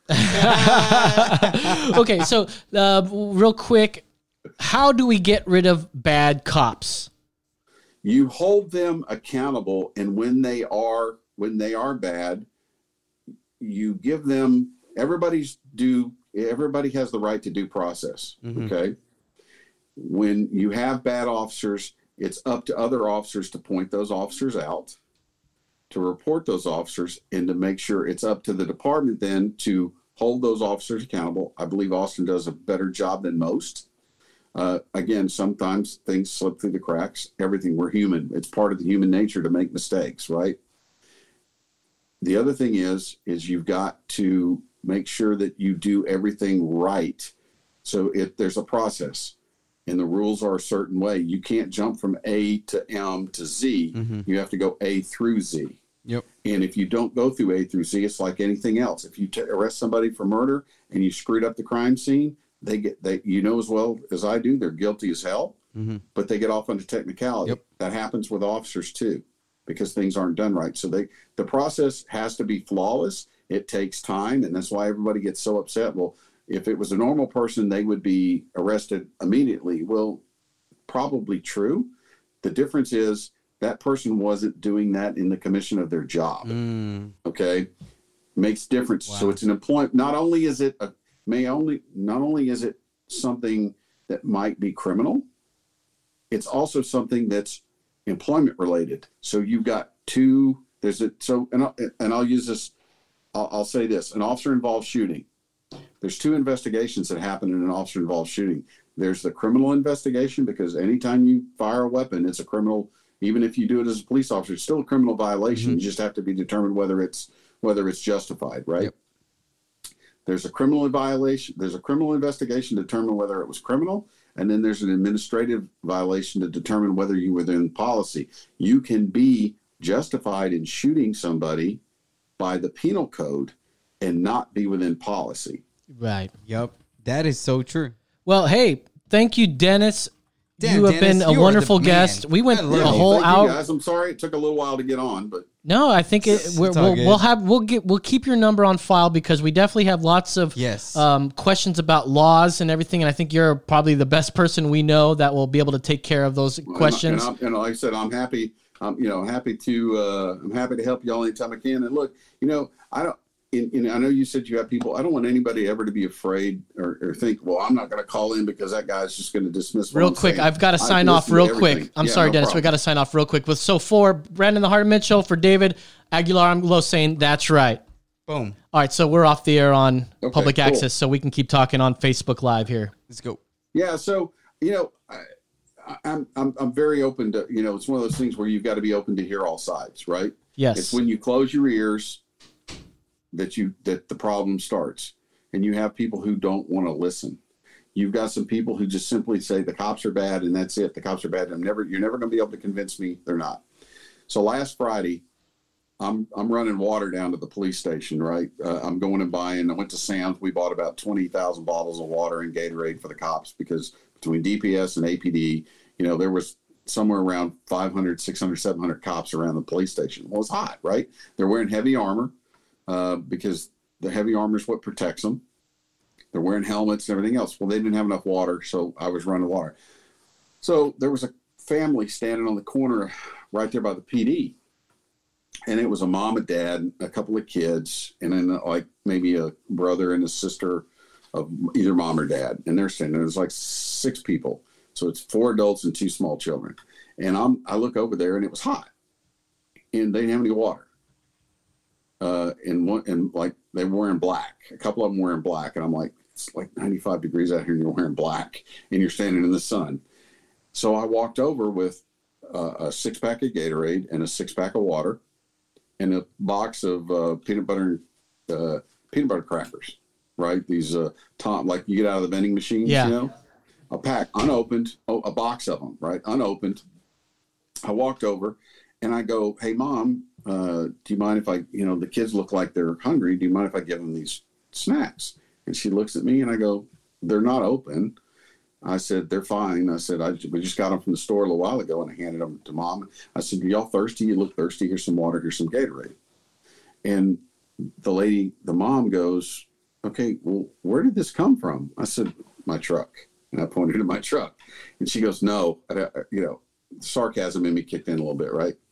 Where do these stairs go? They go up, right? So uh, uh, I said, uh, no, I said, I said they came from the supplies we're bringing for the cops. And she goes, and I was wearing my, I had my, I had my, Oh, no. I had a mask on. I've got an AP, I got a mask that says got the APD badge or patch on it, right?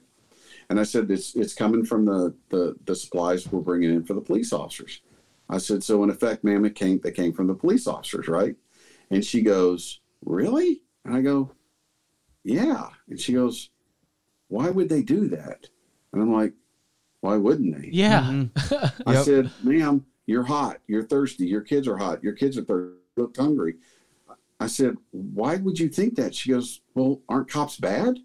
And I'm like, Dang, man. what? What? I, I- I mean, and I'm kind of like in this twilight zone, right? I'm thinking, man, am I?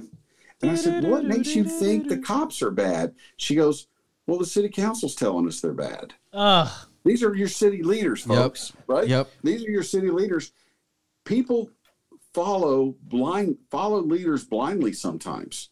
And sometimes what happens when you follow leaders blindly, you follow them right off an edge of a Well, cliff. can, That's right. and and and it's it goes back to something even when we talked to Carlos. Uh, I mean Brian Brian Govatos. Um, he, he had asked us a question of uh, the question was how do you guys feel when people just look at Trump as a racist and they come at you that way and wh- my response was i'm not mad at them because i know that that's all the media is telling them Yeah. so when you hear that, right? When you hear that Certainly. nev- narrative over and over and over again, and then you meet right a, a Mexican American who is telling you, "Oh yeah, Trump is cool," and they look at me as like, "Wait, you support a racist?" And trying to deconstruct that argument to who he is and all that kind of stuff, it just it becomes so mundane after a while where I don't even want to deal with those people because it's like I'm not going to try to defend Trump anymore. No, you can't listen. Here's the deal. You can't have you can only have an opinion if you agree with the other side. Mm-hmm. Drew Brees. Perfectly oh my. God. Drew Yep. Brees. Shit. And you know what the new term is now? You're getting Drew Brees. yeah. You're getting Because breezed. He had he had every Easy breezy. Right. He had every right to say what he said. Now, whether you agree with it or not, it's a different story. He had every right to say what he said. Just like the Black Lives Matters, people have every right to Mm-hmm. Mhm. say what they want to say. The only thing you can't do is yell fire in a movie house, Mhm. right? It's against the law. Well, I can You say fire in a movie house, but I can't say fire in a movie house. And you can say Yeah. fire in a movie house when there is a fire in the movie house. Yes, you can, but you're right. Well, So- well, and one thing I wanted to say was like, and even then, right? Because I've dealt with a lot of racist people in, in my life, and never So have do, I. and, by and, the way, and by never, the way, have, being a white police officer working in Northeast Austin, yeah, you're damn right. Well, and, and that's and racist that, You people. goddamn right. So that's the other thing that that I that I try to get white people to understand White. because white people talk to me as if they're in sin towards me in some way shape or form and i'm like white guilt. I'm like, you have mm-hmm. not done anything wrong towards me. Like what? And it's like, oh, well, it's I. I don't know your culture, and I don't. And I'm like, shut up. Like, what are you talking about? Like, you don't need to understand my people. Just be my friend. Like this whole Right. Concept of look, race. Here's the deal. You know what I see right now? I see two guys sitting there. One's got a beard. One's get, one doesn't. One's wearing a camo shirt. One's wearing a white shirt. Had a jacket on until just a second ago. I don't see. I see. I, I see gray. I don't see black and white. I see gray. My best friend's Thai, right? He's he, he's he's from Thailand. He's the biggest Thai you'll ever meet. His name is Withapong Taxananukic. Hey, He's a full-blood that's a, that's a Thai name if I ever heard that one. Damn. name, dude. and I will tell you, I call him my adopted Thai brother, but I don't. He's he's Thai, but he's not Thai to me. He's just he's just what Exactly. Right? He's, he's what to me, right? I don't see him. I don't. I don't see him. So and it kind of give you a really it's kind of funny. So you talk about that. So where I grew up in Alabama, I grew up in Huntsville, Alabama. I grew up in the northwest end of town. Every school I went to, from elementary school to junior high till my first year in college, my first year in high school, every, every one of the schools was 50-50. It was mm. 50% Caucasian, 50% African American.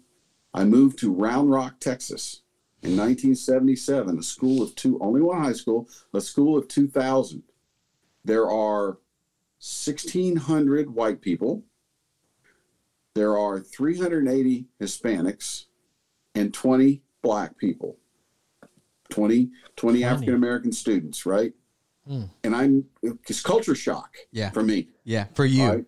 For me, it's culture shock. I moved into a school that also was going from a school that was 50 50. And look, no offense, I didn't see a whole lot of Mexican Americans in Huntsville, Alabama. I saw some Cubans, but I didn't see a whole lot of Mexican Americans, right? So when I moved to Texas, to me, I, I look, where, where, where they're, well, they're from Mexico or they're Mexican Americans. Like, oh, okay, cool. Yeah. No big deal. There's just Same thing. another person. Yeah. There's another person in school with me, right? I, I don't see, I don't see that. And, and and it's funny. People say, "Well, you grew up in Alabama." I said, "So what?" I saw the Klan. Look, I saw crosses burning, but I'm a I'm an Italian. I'm a I'm a I'm a second generation Italian Catholic. They didn't like me just as much as they didn't like the black Exactly. people, right? Or the African Americans. They didn't like me either, right? I'm a mutt as far as they're concerned. I'm a mutt. Well, one thing, one thing I, I wanted to add with what you said was, and like one thing I've been trying to tell like a lot of my white friends is there is as much Now, see, you just racism. No, well, there there's as much racism on the on the black and brown side as there is on the white side. Like as black and brown people, we're taught to either elevate white people or hate them. Right, so either way, you're putting them in a pedestal that they can never reach, or you're you're mm-hmm. treating them just as as the way they're treating you. So, like I said, if if we're gonna coin this thing as racism, I just see it as hatred. Yeah. But if, if you guys want, if you guys want to talk about it, racism, then we got to say Mexicans are just as racist as blacks, and blacks are just as racist as whites, and be- everybody, Everybody is. can be racist. Everybody And- can be and The racist. misnomer that somebody of color can't be a racist Exactly. is wrong. Boom. I, I will tell you. I will tell you this. Um, I think it's. I think it's worse racism to pander to somebody because of their color. yes, Okay. yes, So I, I personally think everything when you see somebody, oh, I have to take care of you. I'm, I'm this rich white person. I have to take care of you because you're poor and you're black. That's racism. Yo, real looking- quick, they- I want to add to that. Because this this past Saturday, I went down to the Capitol and I saw these, you know, two white people pretty much uh, with Black Lives Matter signs, and I told them, "Don't you find it ironic that you guys are the only one here? There isn't any other black people." And so we continue to talk in the conversation and just kind of like you know talk to one another. And I found it funny that you know he got mad because I kept saying Black Lives Matter. Like to me, that's racist because you're saying Mexicans don't matter. And then so he turns the signs around and it says white silence equals violence. Ugh. And I was like, that's fucking racist. He's like, what do you mean? How is that racist? I'm tell and I'm like, you're telling me only white people have the power to change this. Nobody else, not Mexicans, not blacks, not Asians, only white people. Everybody and has the to fact that change he could not see that as racist showed me that he was being racist. Like, come on, dude. Like, if you're if you want to call it that, let's call it that. You know what's funny is all these supposedly woke people. Mm-hmm. If they were walking down the street and there was an African American male walking towards them, they would walk across the street to hundred percent, without a doubt. They would. They would. Or you, or or you know, or or you because of your beard. They look at you and they look at your beard. People look at you and look at your beard, and what's the first thing they're going to think? They think you're. They think you're a. They think you're some mountain man, country hick. Yep. Because of your beard, they think you're. They think you're.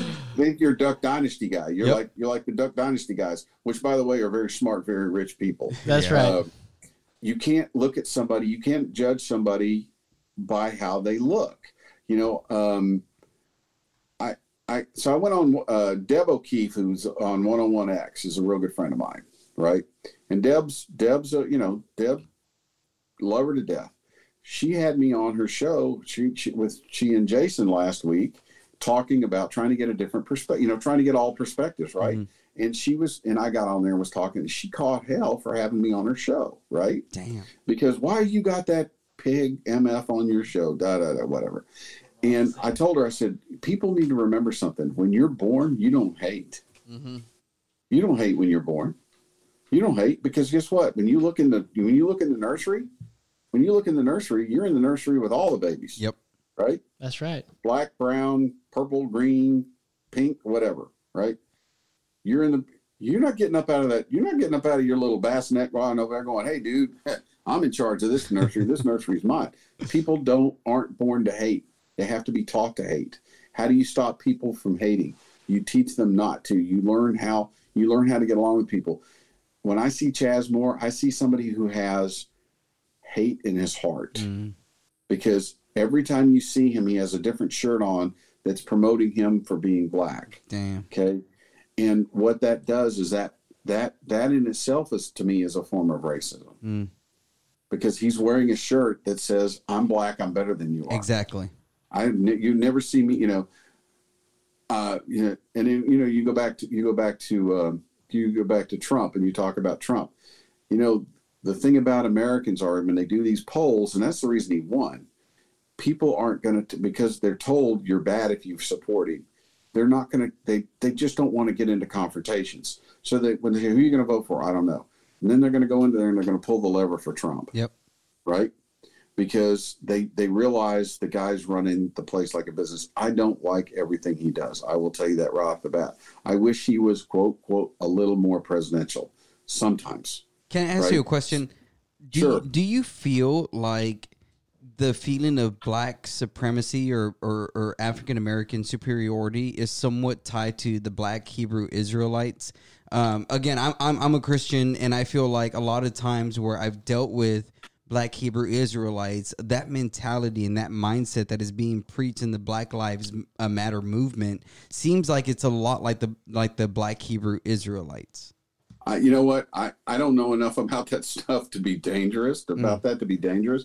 So I I don't. You know, I'm not. I, I can't comment on something I don't know. I really don't know. I haven't. I haven't studied or I haven't looked at. Okay, cool, cool. cool. Uh, I, I I will tell you that um, when anybody of any race tries to put that per their their race above another race, it's racism. yes. Plain and simple. That's the plain definition of racism. And you know, to make people because the color of their skin feel guilty because the color of their skin is wrong. Yeah. Period. End of story. And you know, I'll, I'll- I'll say this about Colin Kaepernick. You know, Cap was an okay. Well, he's still an okay guy, right? Um, For second Cap- string quarterback. Yeah, for a second straight well, quarterback. you know what? Here's the deal. You know what people f- keep forgetting? Kaepernick uh, opted out of his last year of his contract with San Francisco. He chose not to come back to San Francisco, right? His girlfriend's the radical. She's the radical Antifa type. She's the one that doesn't like the cops. She's the one that started all this. Dude, I hear that. I see that all the time. It's like they have this like there's this Wow. hot chick at these like events where there's Antifa or you know, anyone on the And left, not- right? Look, I, you- I, I'm, I'm, and don't take that as You being talking like De Blasio's daughter? I'm just telling you, he was he didn't care. He didn't care until his girlfriend cared. That's well. That's what I, my my point was. You know, there there's these these chicks that are like you know really woke, and like there's dudes. They're pretty uh, attractive chicks too, or ladies rather. And there are lots of dudes that would like to be part of that, or at least part of her. Can I tell you a quick biblical story? Like two minutes. Go ahead. less? So so there so in the Bible, right? In the Bible, there is a prophet Balaam who is supposed to go curse the people of Israel because this other king wants to curse them. And Balaam, on his way to curse them, uh, gets stopped by his donkey because his donkey sees an angel in the way. And Balaam beats the donkey, and the donkey ends up being like, yo, like, ends up talking, right? So then Balaam goes before King Balak. I know a, a lot of crazy shit happens. Balaam goes before Balak, and pretty much it's like, I can't curse them. And then Balak is told that the only w- way to curse the people of Israel is to send women from other nations to entice them to take away pretty much God's hand of blessing. Right. So, with you saying, oh, there's attractive women going after these men, that's a tactic that's been used for hundreds of thousands of years. Like to get beautiful women to entice men to get them to go for that agenda, that's even in the Bible. Interesting. I didn't know that. Yeah. Well, I will tell you that I am not going to apologize to anybody for being the, born the way I look. A hundred percent. You percent. shouldn't. A hundred percent. No one, sh- no one should have to. No one of any any race should have to apologize to anybody for how they were born. Now, you know, kind of going looking at the Minnesota stuff because it keeps popping back in my head, and and, Yeah. and I'll I'll tell you that made I, I I watched it the first time, and then it was like it's like uh, at my house if the SPCA uh, SPCA commercials come on where they show the dogs, The dogs in the yeah, winter, the sad music. I turn it off. My wife, my wife can't watch it. I got to turn it off, right? And uh, like we'll be, so we turn the TV on for white noise at night, right? And I'm a big Star Trek fan. You can't see it. This room, the Star Trek room's downstairs. Oh, actually, you can. Oh, I don't, I don't think I can turn the camera around. Hold on, let me see. Can I turn the camera around? Are you using your phone? No, I'm using my uh, using my iPad. Oh, okay. Hey, you should be able to. I don't know. Anyway, um, so I kind of give you an idea. I'm in my Lego room at the, at the moment. Hey, Turn it around. so I kinda- dang man. So there's my there's my blow up enterprise, right? But there's my Lego there's my Lego table. Um, so I got the bat I got the Batmobile. Now Damn, rest of that the is dope. right? But this is what's really cool. I got the ultimate. I am the ultimate Yo, action prize, dude. Guess who that is? is that uh uh Dave? No, that's that's well, that's Evel Knievel. Evel, Evel that's an Knievel. There you go. I was thinking about Super Dave. No, it, it's it's not. That's where Super Dave came from. Yeah, Evel Knievel. Evel. That's an Evel Knievel stunt bike. Oh my gosh. those when I was a kid, and I found it on the interstate internet the other day. And I'm a big kid at heart. I went and bought one. so, Damn. I'm, you know, I'm, I'm a, like I said, I'm a huge, I'm a huge Star Trekker. So we'll turn, we'll turn Star Trek on for white noise to go to bed, right? And it sets the time for 30 minutes, and we'll be just about to doze off, and that commercial will come on, that SPCA commercial will come on, and I got to turn it off. I got to either mute it or change the channel. Can, can I tell you real quick why I love Star Trek? Star Trek was the way that I learned how to use big words. Like in, like words like infinitesimal or ecclesiastical. Like these, there's there's like so many words that they were just kind of like bypass Nerd! words, and I'd be like, "What in the world does that mean?" And then infinitesimal is like small. Why couldn't you just say small? Why did you have to say use a infinitesimal? Why use a fifteen dollar word when a two dollar word? I'm gonna get Exactly. something to show you. I- um, let me let me let me grab something off the wall here a second. Go for it, go for it. And this should this should be this should be your life's. This should be your motto in life. I love that. I love it when people tell me that because then I'm just like, You know, if you look at his Twitter, uh, his cover photo is uh, is the USS Enterprise. oh snap. Yes, it is. Yeah. Follow me, I have a plan. is that a So Star me- Trek thing? So, so look, I I know we're kind of getting off topic. We're just jack jawing around here a little bit, right? Just just and, and some of the reason I do that is I want y'all to I want people to understand cops are real people, right? Yes. we're real Yes. people. We have we have we have you know we got real interests. We do think. Look, I got a I got a I got a tattoo of the USS Enterprise on my leg. That was my 39th birthday present to myself. It was I was single at the time. It was cheaper than a young girl. It was cheaper than a girlfriend, and and a hell of a lot less headache, right? Yep, hundred percent. Um, so I, and then above it, and then above Not as it, much of I a, and not as much of a regret. Also, have- and, Well, and it, maybe I just as much. you know, and then above it, I have what is called the Cross of Lorraine. And if you've ever seen Mm. Magnum PI, it's the team ring. yep, yep, yep, Magnum yep. PI. I've got it above it. So those were my favorite shows growing up when I was a kid. So the other, the other one, the other show that I love so much, and the guy I love so much is Tim Allen. Right. Yes, yes. Okay. So you know, I don't. It, it, it started out being I don't. You know, somebody'd say something, I'd look at him and say, I don't think so, Tim. Yeah, Right. I So love that. Where I where where follow me, I have a plan come from. So ten years ago, my buddy Wood uh, goes, "Hey man," uh, and he's from Bangkok. He was born in Bangkok. He came over here. He's been here, and he speaks better English than I do, right? Um, and and he's he's been over here. He's been over here uh, since '75. Well, he goes, "Hey, we're going back this year. Why don't you go with us?" And I've never, you know, I've been to Mex- I've been to Mexico, I've been to Canada, but I've never been anywhere else, right? Wow. I've never been out of the North America. And he goes, "Why don't you go with us?" I'm like, "Okay, well, you know, why not? This ought to be fun." So I go to Thailand with him, and we start doing stuff. Well, for for for me, knowledge is everything. Yes. So if if I somebody says something to me and it speaks, it piques my interest, I will learn everything I can learn about it. Right. Same. So when we got to Bangkok, the transit system in Bangkok is really, really good, but you have to learn how to use it. And we went with a pretty good group, right? And we'd be walking around, we'd walk around and, and they go, Where are we going? I said, Just follow me, I got a plan. And it kind of started that kind of started that way, right? Nice. And it and matter of fact, his wife gave me the gave me the sign, follow me, I have a plan. and uh, Just like a Thai and it- woman would. no, she's not Thai. She's, She's not American. Thai. No, no, she's not Thai. She's an American. Um, and, the, and, and that- that even all right. So that even gives me a funnier story to tell y'all because this will really. Can, can I ask you just one question? Sure. And, and I feel like I have to do this with every guest now, just because I need to know for my own personal diary. Yeah. Uh, what do you think about Alex Jones?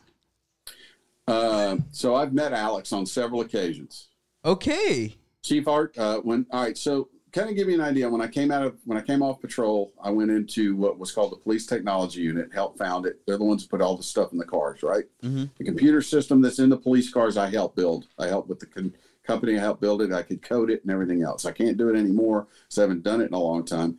Well, then I went to go work directly for Chief Acevedo as his aide. So basically, dog robber, as we call him, and that's the guy that would rob a dog of his bone to get his boss whatever he needs, Mm. right? Wow. So we went to Alex Jones's show. Uh, and, and I, not only did I serve as his aide, I served as his bodyguard too. So I was his Oh protection. wow. So we go to Alex's show and we go to his studio out there. Alex, I think when he first started, really believed it. Mhm. I think a lot of it now is just shtick Yep. because he makes a lot of money, hmm right? So we go in his studio the first time, right? And we get in there, and there's cameras all over the outside of his building and stuff, you know. And we go in there, and of course, Alex, oh, oh, oh, right. and I'm like, oh, Chief, I got something to show you here, Chief, right? And and uh, and he gets in there, and it, so he's in there, Chief's in there in the studio, kind of like in a booth like y'all are at, and they're in there talking, right? And I'm keeping an eye on him, and uh, Chief says something to him, and or Alex says something to Chief, and Chief goes, "No, that's my staff out there." And I leaned up and I looked in the I looked in the window, and Alex goes, "You mean that guy right there?" He goes, "Oh yeah." And then Alex comes out, and we're kind of jack jawing around in a break, and he go he says, starts talking about the cameras. I go, "That's all right, man. Our cameras are better than yours, and we can see everything you're doing." He flipped. Oh It was a joke. no. It was a, it was a joke Oh he no. out, right? So we go in there and it kind of kind of running jokes. So the second time, about two years later, we go back down again. And Alex wants to show Chief his Barrett 50 cal, Yes. right? So he goes and gets it out of his office and brings it in. He's got this huge 50 cal Barrett with him.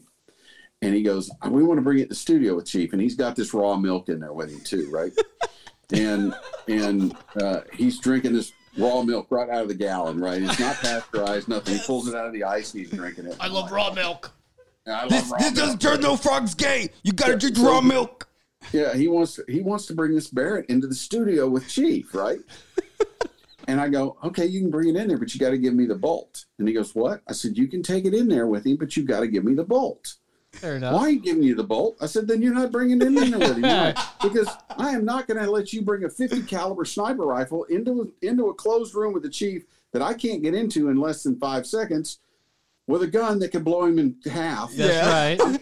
I'm not doing that, dude. Do you think I'm stupid? And he goes, well, I kind of never thought of it that way. And he takes the bolt out and he hands it to me. Okay. He can, but I, I think Alex. I, think I love Alex I love Jones- Alex Jones, man. I love the guy. Look, Alex Jones is one guy, and Alex Jones is a character. Yes. Yes. It's a character he plays. He's just like um, he he he's just like most Rachel people Maddow. is a character. yeah. People people when they start Don Lemon. Stephen Colbert is a character. Yes. That's right. You- Look, uh, I do a lot of high end executive protection still, right? Mhm. So I do CEOs and stuff. So when South by comes around, we'll do we do some stuff during South by. We protect celebrities and things like that. Some of the nicest celebrities I I ever met, you would think are, are come across as some of the biggest jerks in real life, or what you would think would be jerks in real life.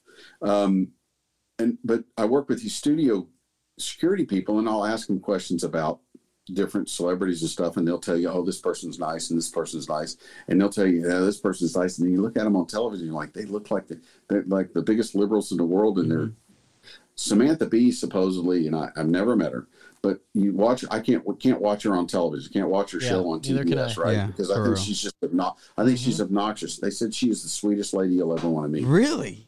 Oh yeah, they Yeah, said she's just sweet. So so this is what I tell people: how I judge somebody is how they treat the person who's willing to take a bullet for them. Oh, that's a good way. Nancy Pelosi is a wackadoodle. Oh, She treats she treats her security detail like gold. really? Yes, like gold. The the Bushes, the nice, the two nicest people I met, and I've got a. I don't have the picture here, but I have a picture with both Laura and Barbara Bush, Mrs. Bush forty one and Yeah. Mrs. Bush forty two. Yeah. Laura Bush has got to be one of the nicest people you ever want She to meet. She seemed like a sweetheart, never- man. Didn't she kill never- somebody, she's though? genuine. But that Huh? was for, that was for Didn't a good she kill reason. somebody?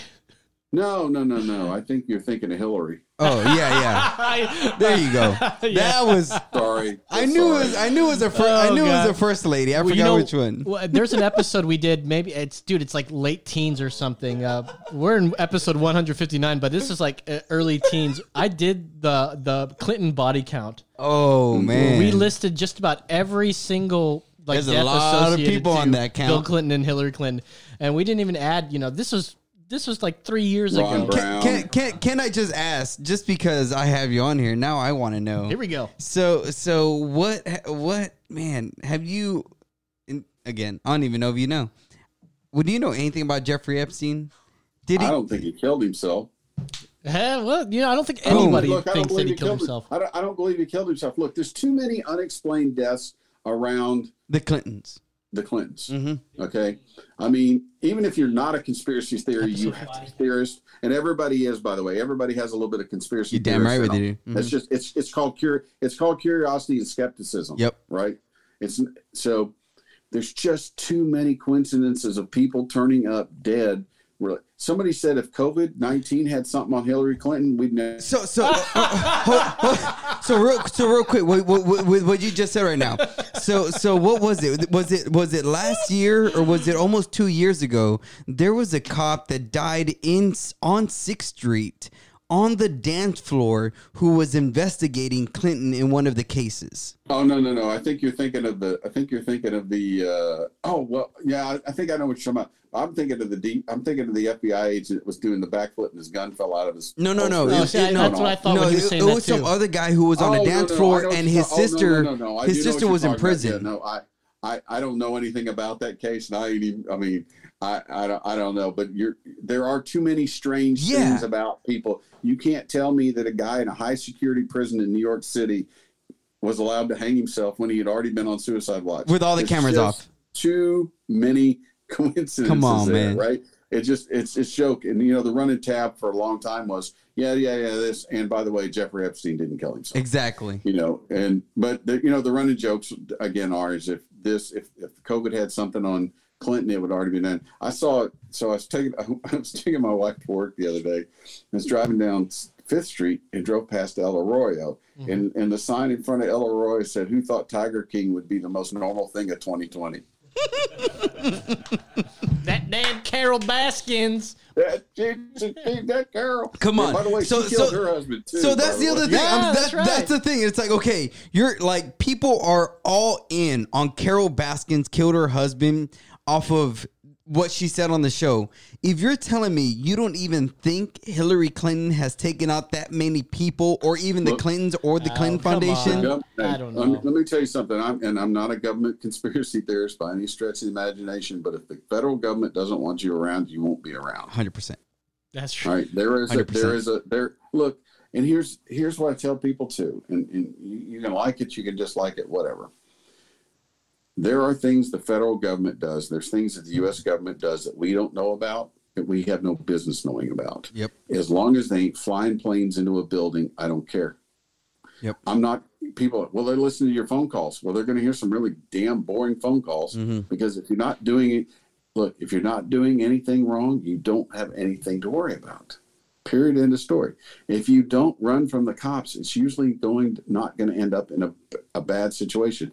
People who who escalate their their encounters with the police, that's when things tend to get tend to have bad outcomes, either by the police or by themselves. Yeah, you know, so a no lot of one these. ever died complying with the police. That's exactly right. That's Well, exactly I my. take that back. No, no, I take that back. One did. Yeah, I mean, I will. I will take that back. I think Yeah. it's Filio Yeah. Castle George or Floyd whatever. died. He was complying with the Yeah. police, but he was murdered. Yeah. Yes. I- and the Yeah, cop he- was he was punished. and I think He went to to jail. that, He's too. in he's in prison now. Like, yeah, that's the thing. You you can see these uh, like the Hmm. the the the the guy that was uh, selling CDs or whatever, and then they put him in a chokehold and he oh, you're died talking or about Eric. Gardner. Yeah, Eric Gardner. You know, the cop uh, he asked him an order, a lawful order or whatever, and.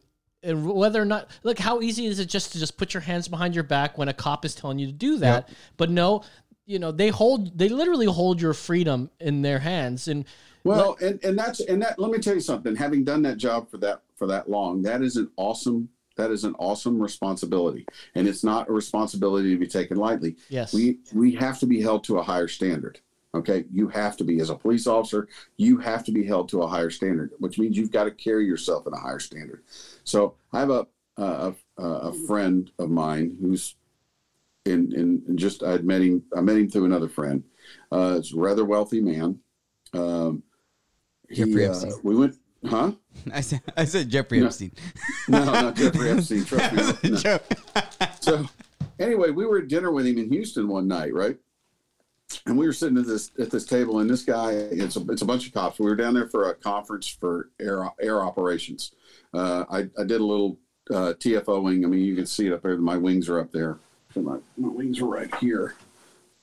My my air wings. Ooh, very nice. So um, nice. That's So anyway- polished right there.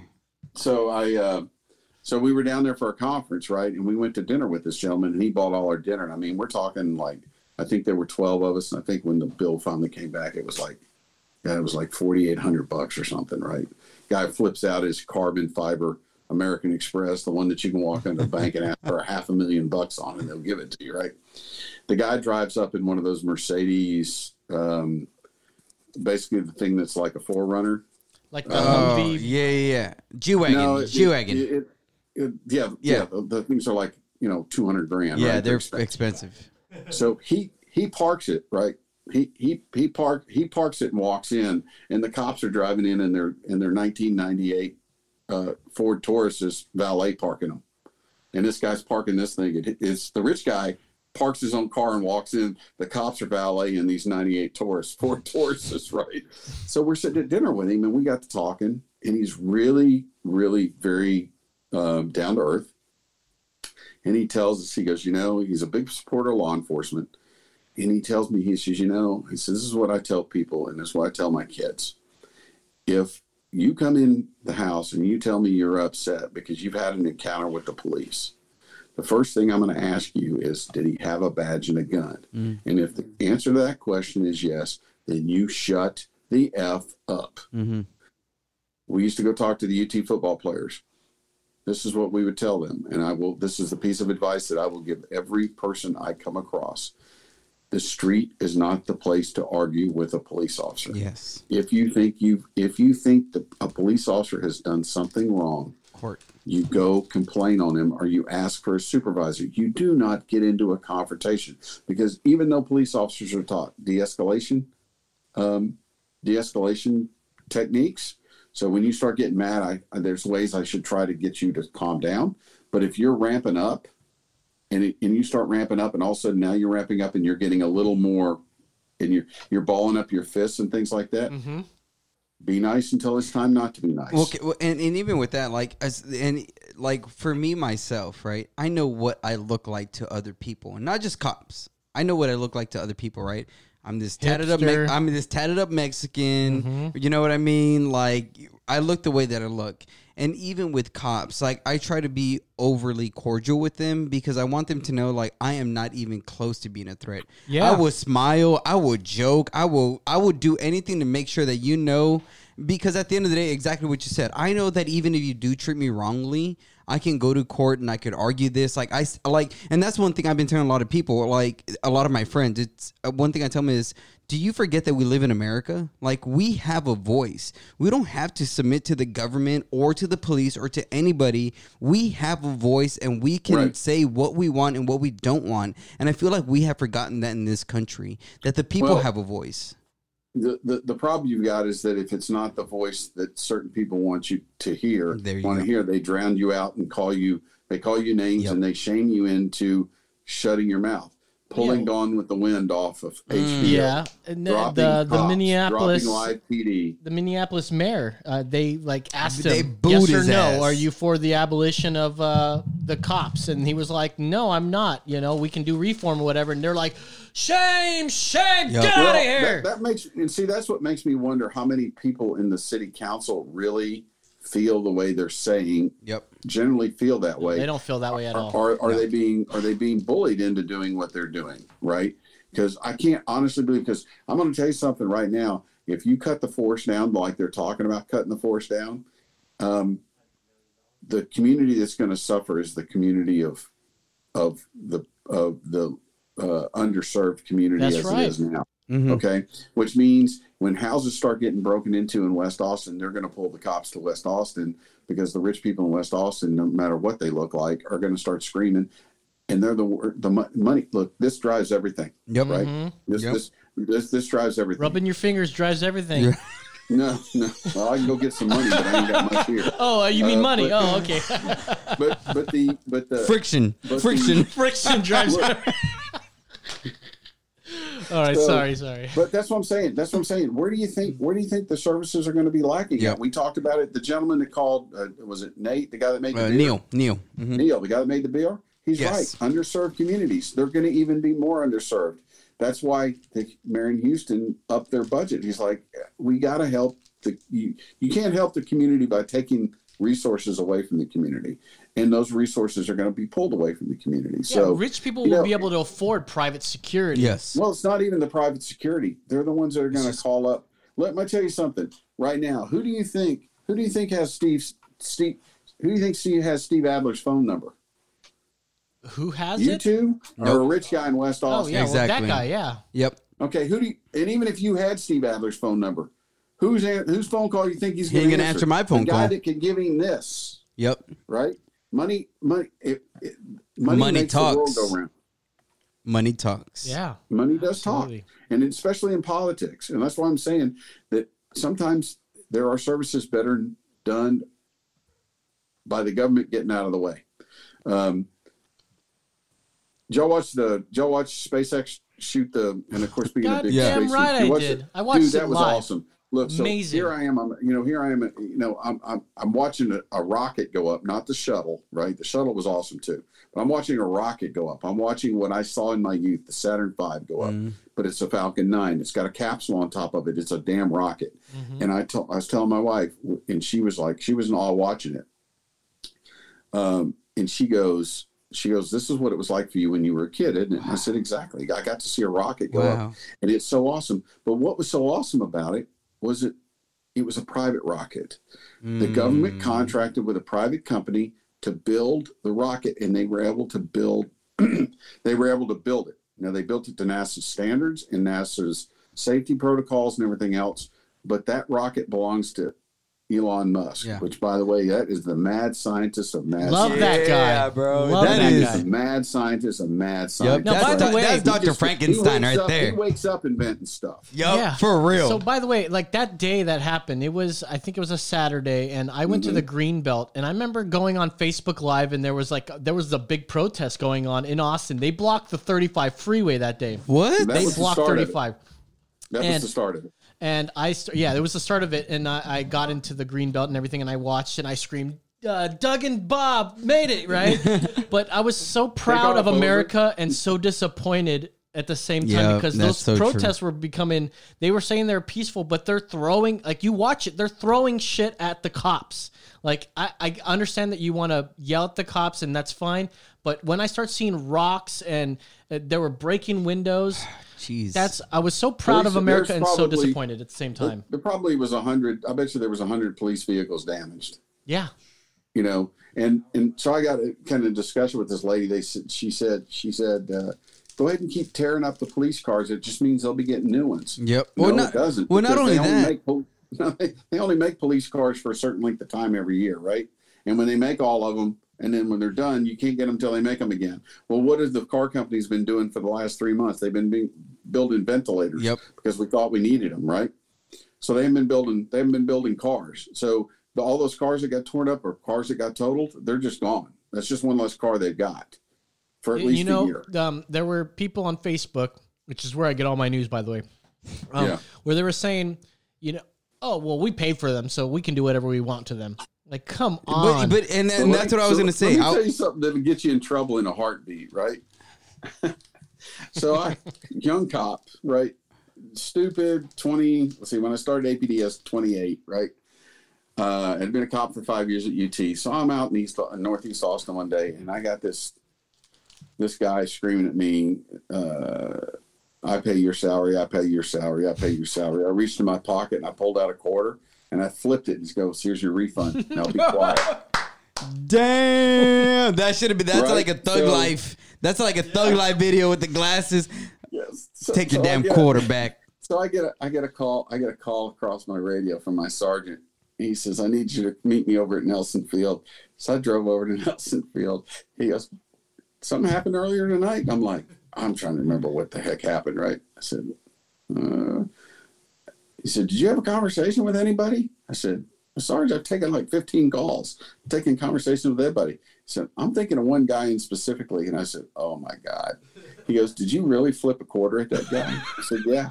I was tired of listening to him. Yep. He needed to leave. Right. I said, so I just simply he and he yelled at me, I pay your salary. So I gave him his rebate, Sarge. he goes, Oh my God. He goes, So he chews me, you know, I kind of get my I gotta get chewed out, right? Kind of chews me out for it. And then he gets done chewing me out and he looks, he goes, Dennis, don't ever do that again. But damn, that was funny. Dennis, I, I want I, I just want to add even even so even going back to the the Black Lives Matter thing that I was at this Saturday, Mm-hmm. and after all that, man, like so after I was done talking to the the two protesters who were predominantly white.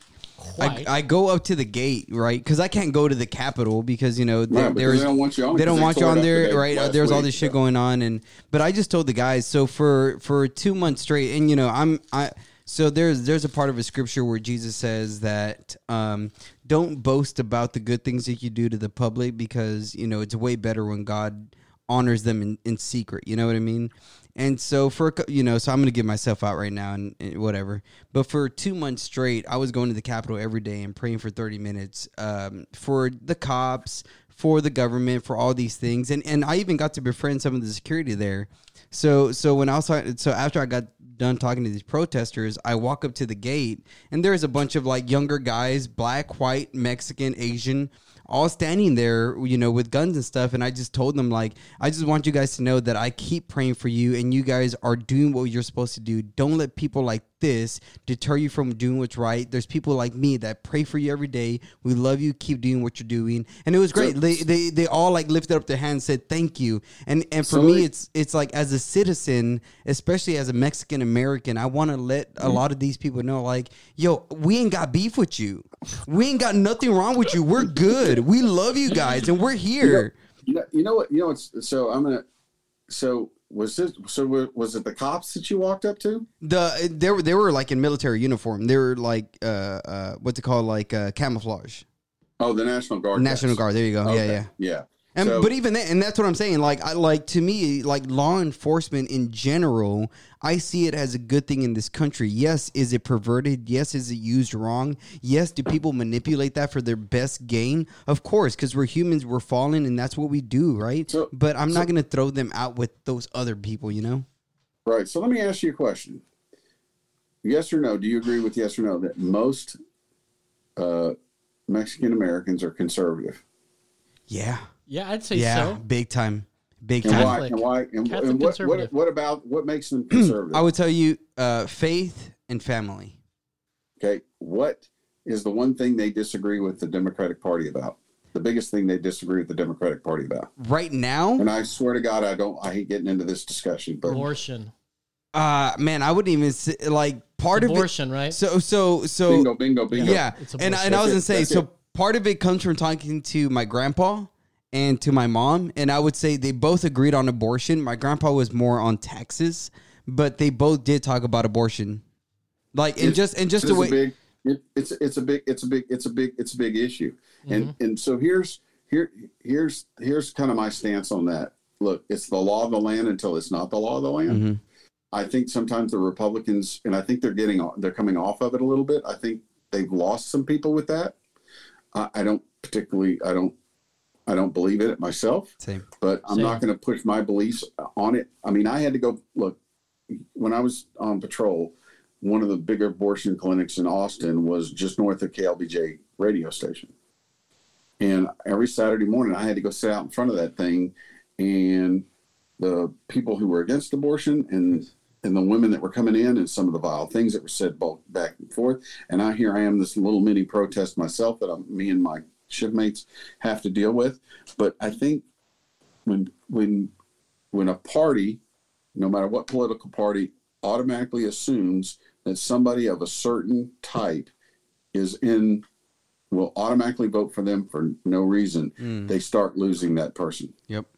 I think the I think the Democrats have taken the African American vote for granted. Big time. I think, um, you know, Trump when he was in Detroit said, "What do you got to lose? Vote for me. What do you got to lose? You, you know, you're not getting anywhere." You know, uh, I think some of the gaffes that Biden says, the guy's a gaff machine. You ain't black if you don't vote Democrat. Yeah, oh and, my God! and that's and that's the other thing You know, because his, you know his handlers had to be just cringing when he well, said, well, no, and, Yeah. not, and not even that, because even most recently, Charlamagne in in the most recent clip that I that I heard from the Breakfast Club, he was getting mad at Terry Crews because Terry Crews was speaking out against.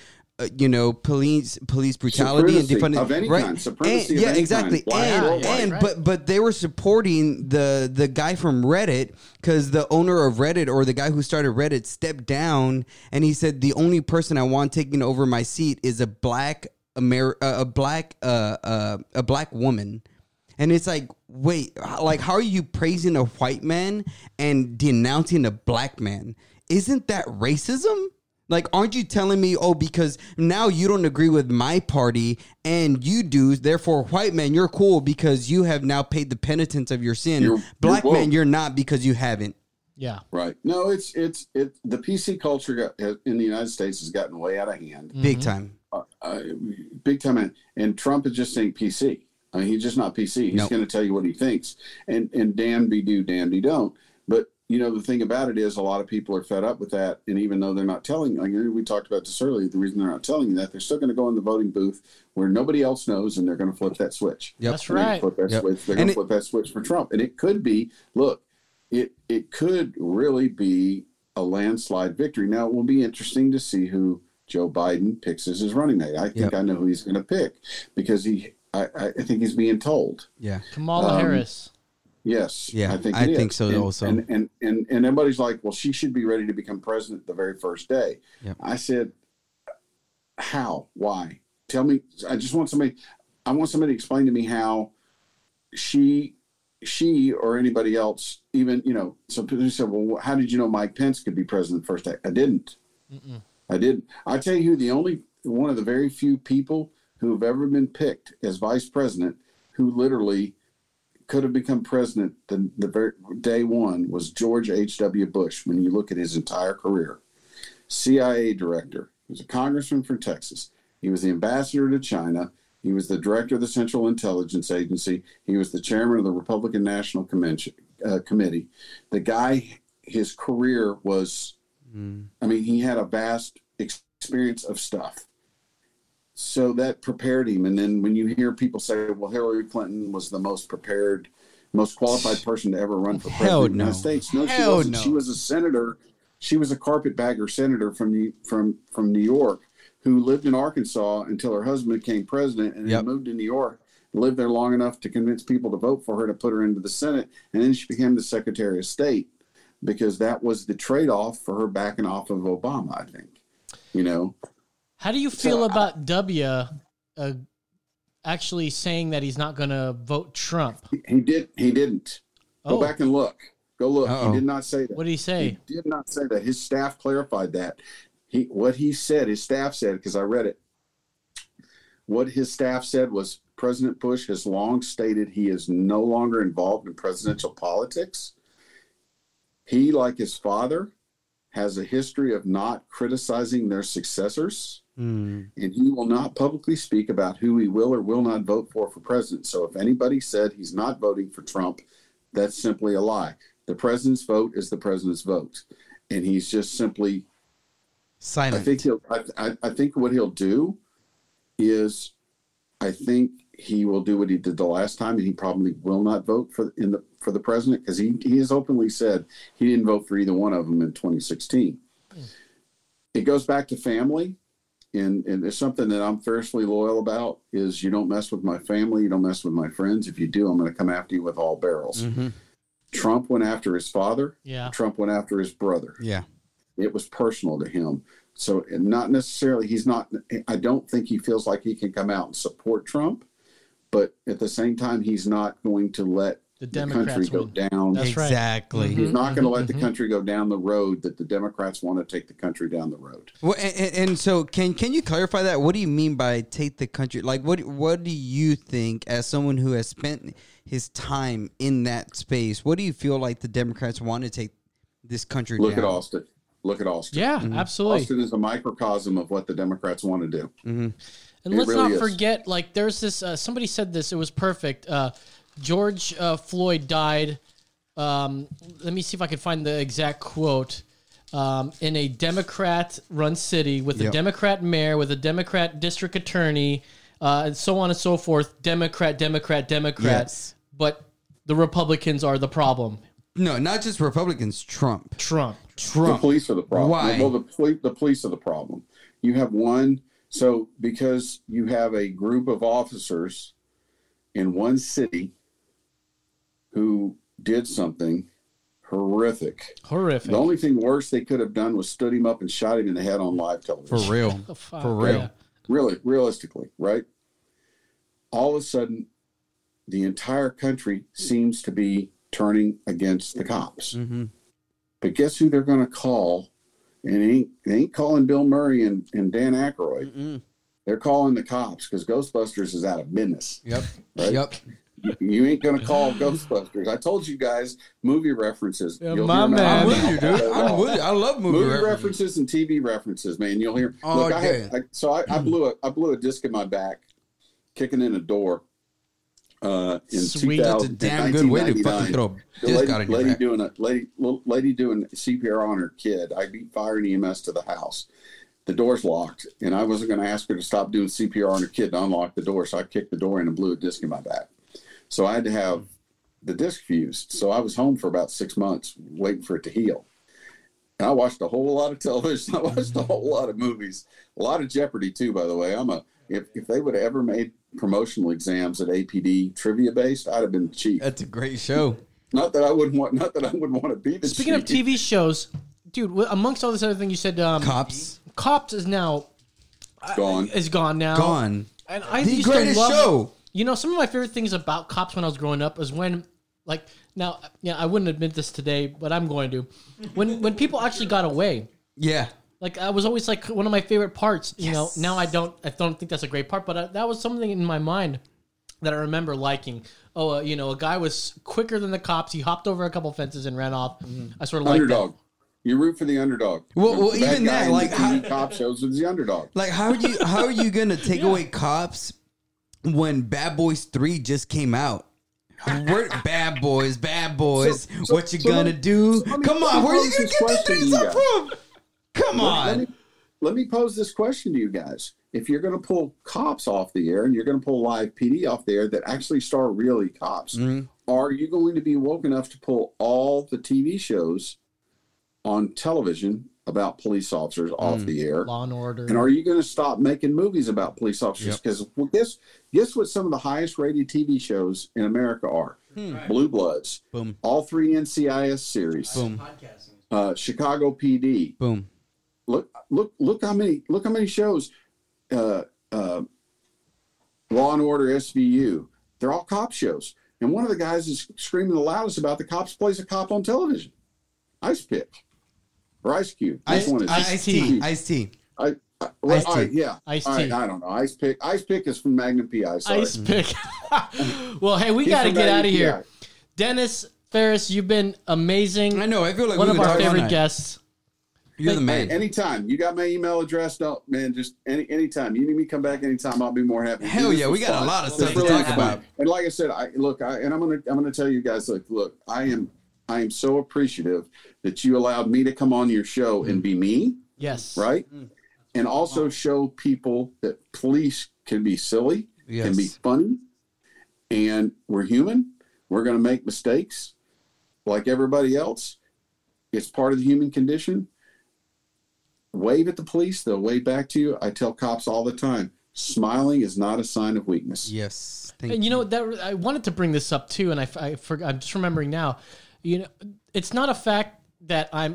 Uh, it's a fact that I'm not racist, but it's That's a fact that I'm not racist. But you know what I am is I say this a lot on the show that I'm closest because I judge you on. It's sorry that I do, but I judge you on what you dress, how you dress, and that tells me a lot about your personality because that it's what you choose. Yes. It's what you chose to wear that tells me what about you.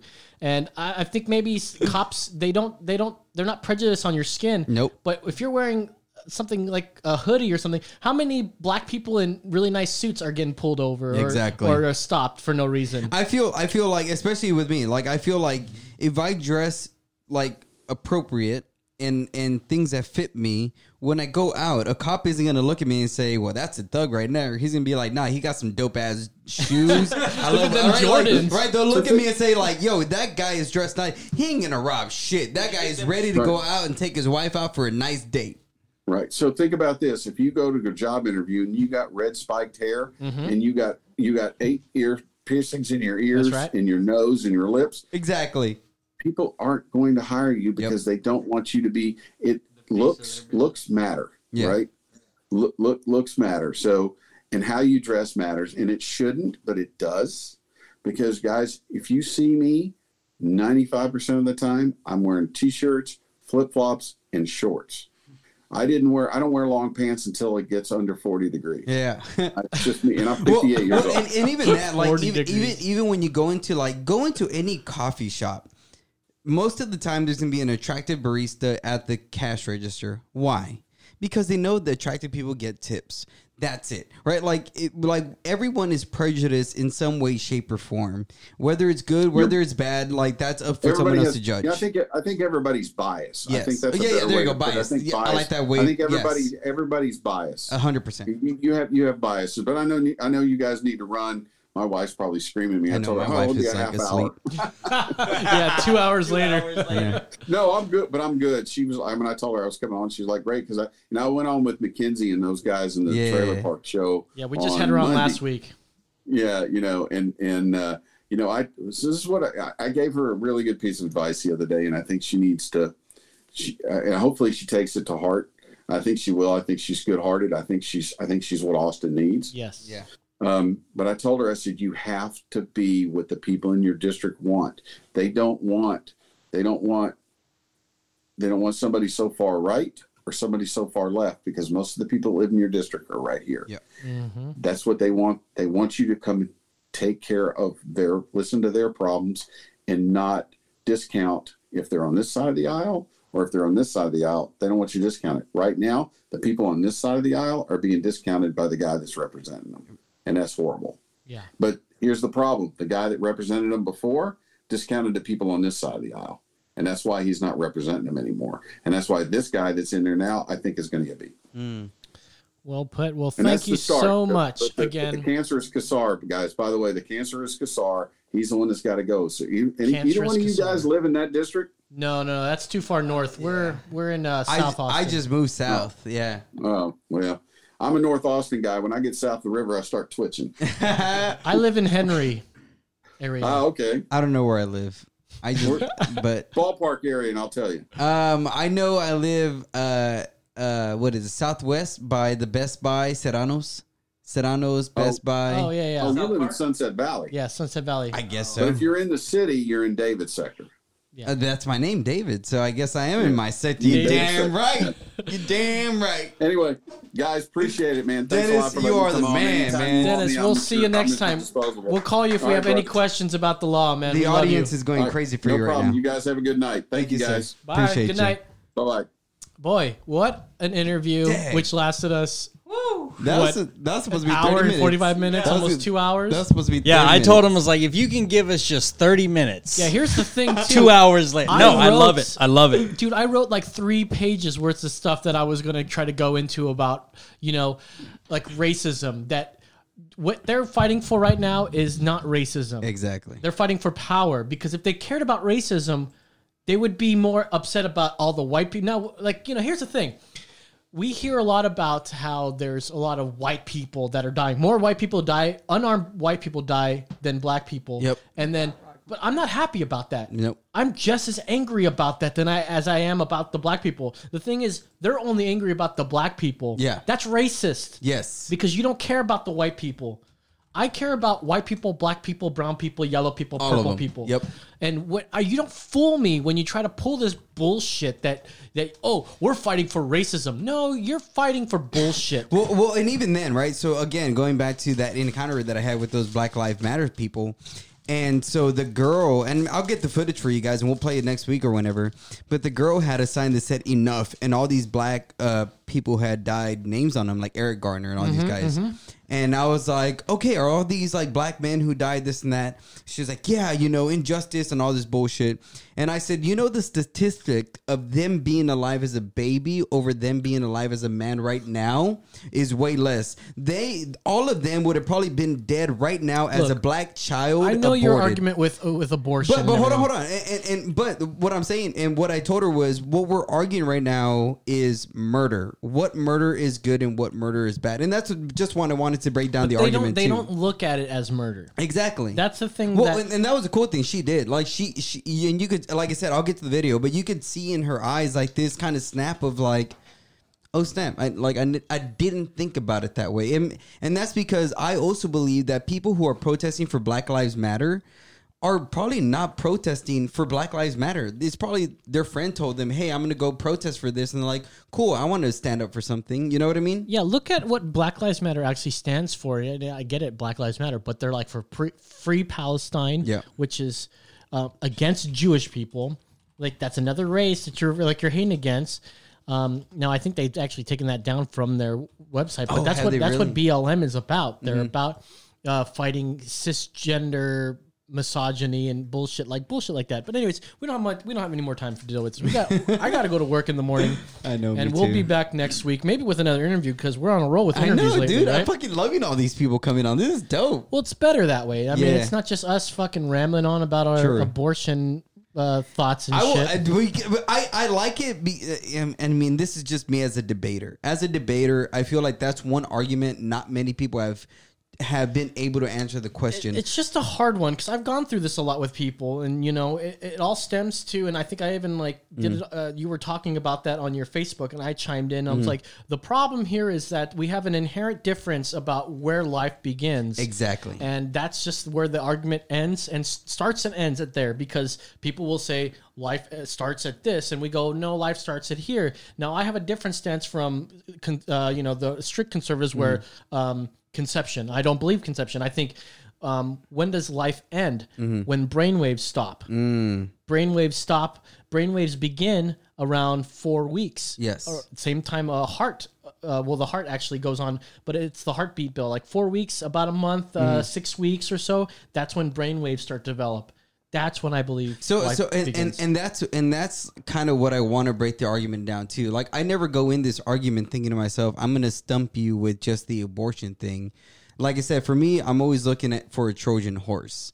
I and again, I'm a Christian man, so for me, I didn't- end- I couldn't tell. Right at the end of the day, I'm always looking at a way to preach the gospel to you and let you know that Jesus loves the shit out of you, and I love you, and I just want it. Like I just want you was to know jesus that. black Uh, no, he was he was an Israeli. He was Hebrew, right? So he wasn't black. He was well he was the dark. black hebrew was- israelites think yeah, that every yeah. important He was probably like world- darker than I was, probably. But I mean, he wasn't a black person. But even, but even then, like so, even when it comes to the abortion You know, argument, dude, uh, real quick, Uh-huh. I've got a Last Supper that I found at um in a thrift shop, but it's they're all black.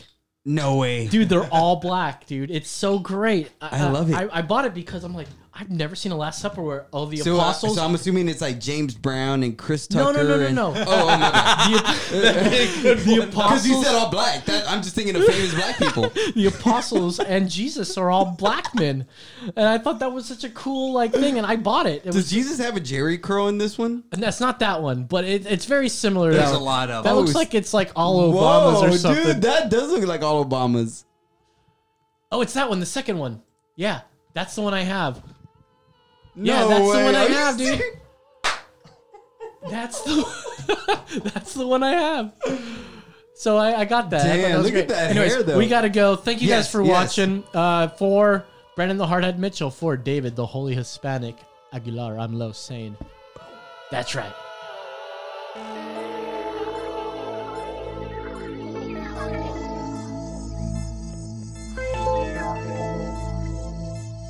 If you like this show, be sure to subscribe to Emergency Exit Podcast wherever you get your pods. Come on over and find us on Facebook and YouTube, Emergency Exit Podcast. On Twitter, that's EMEX Pod.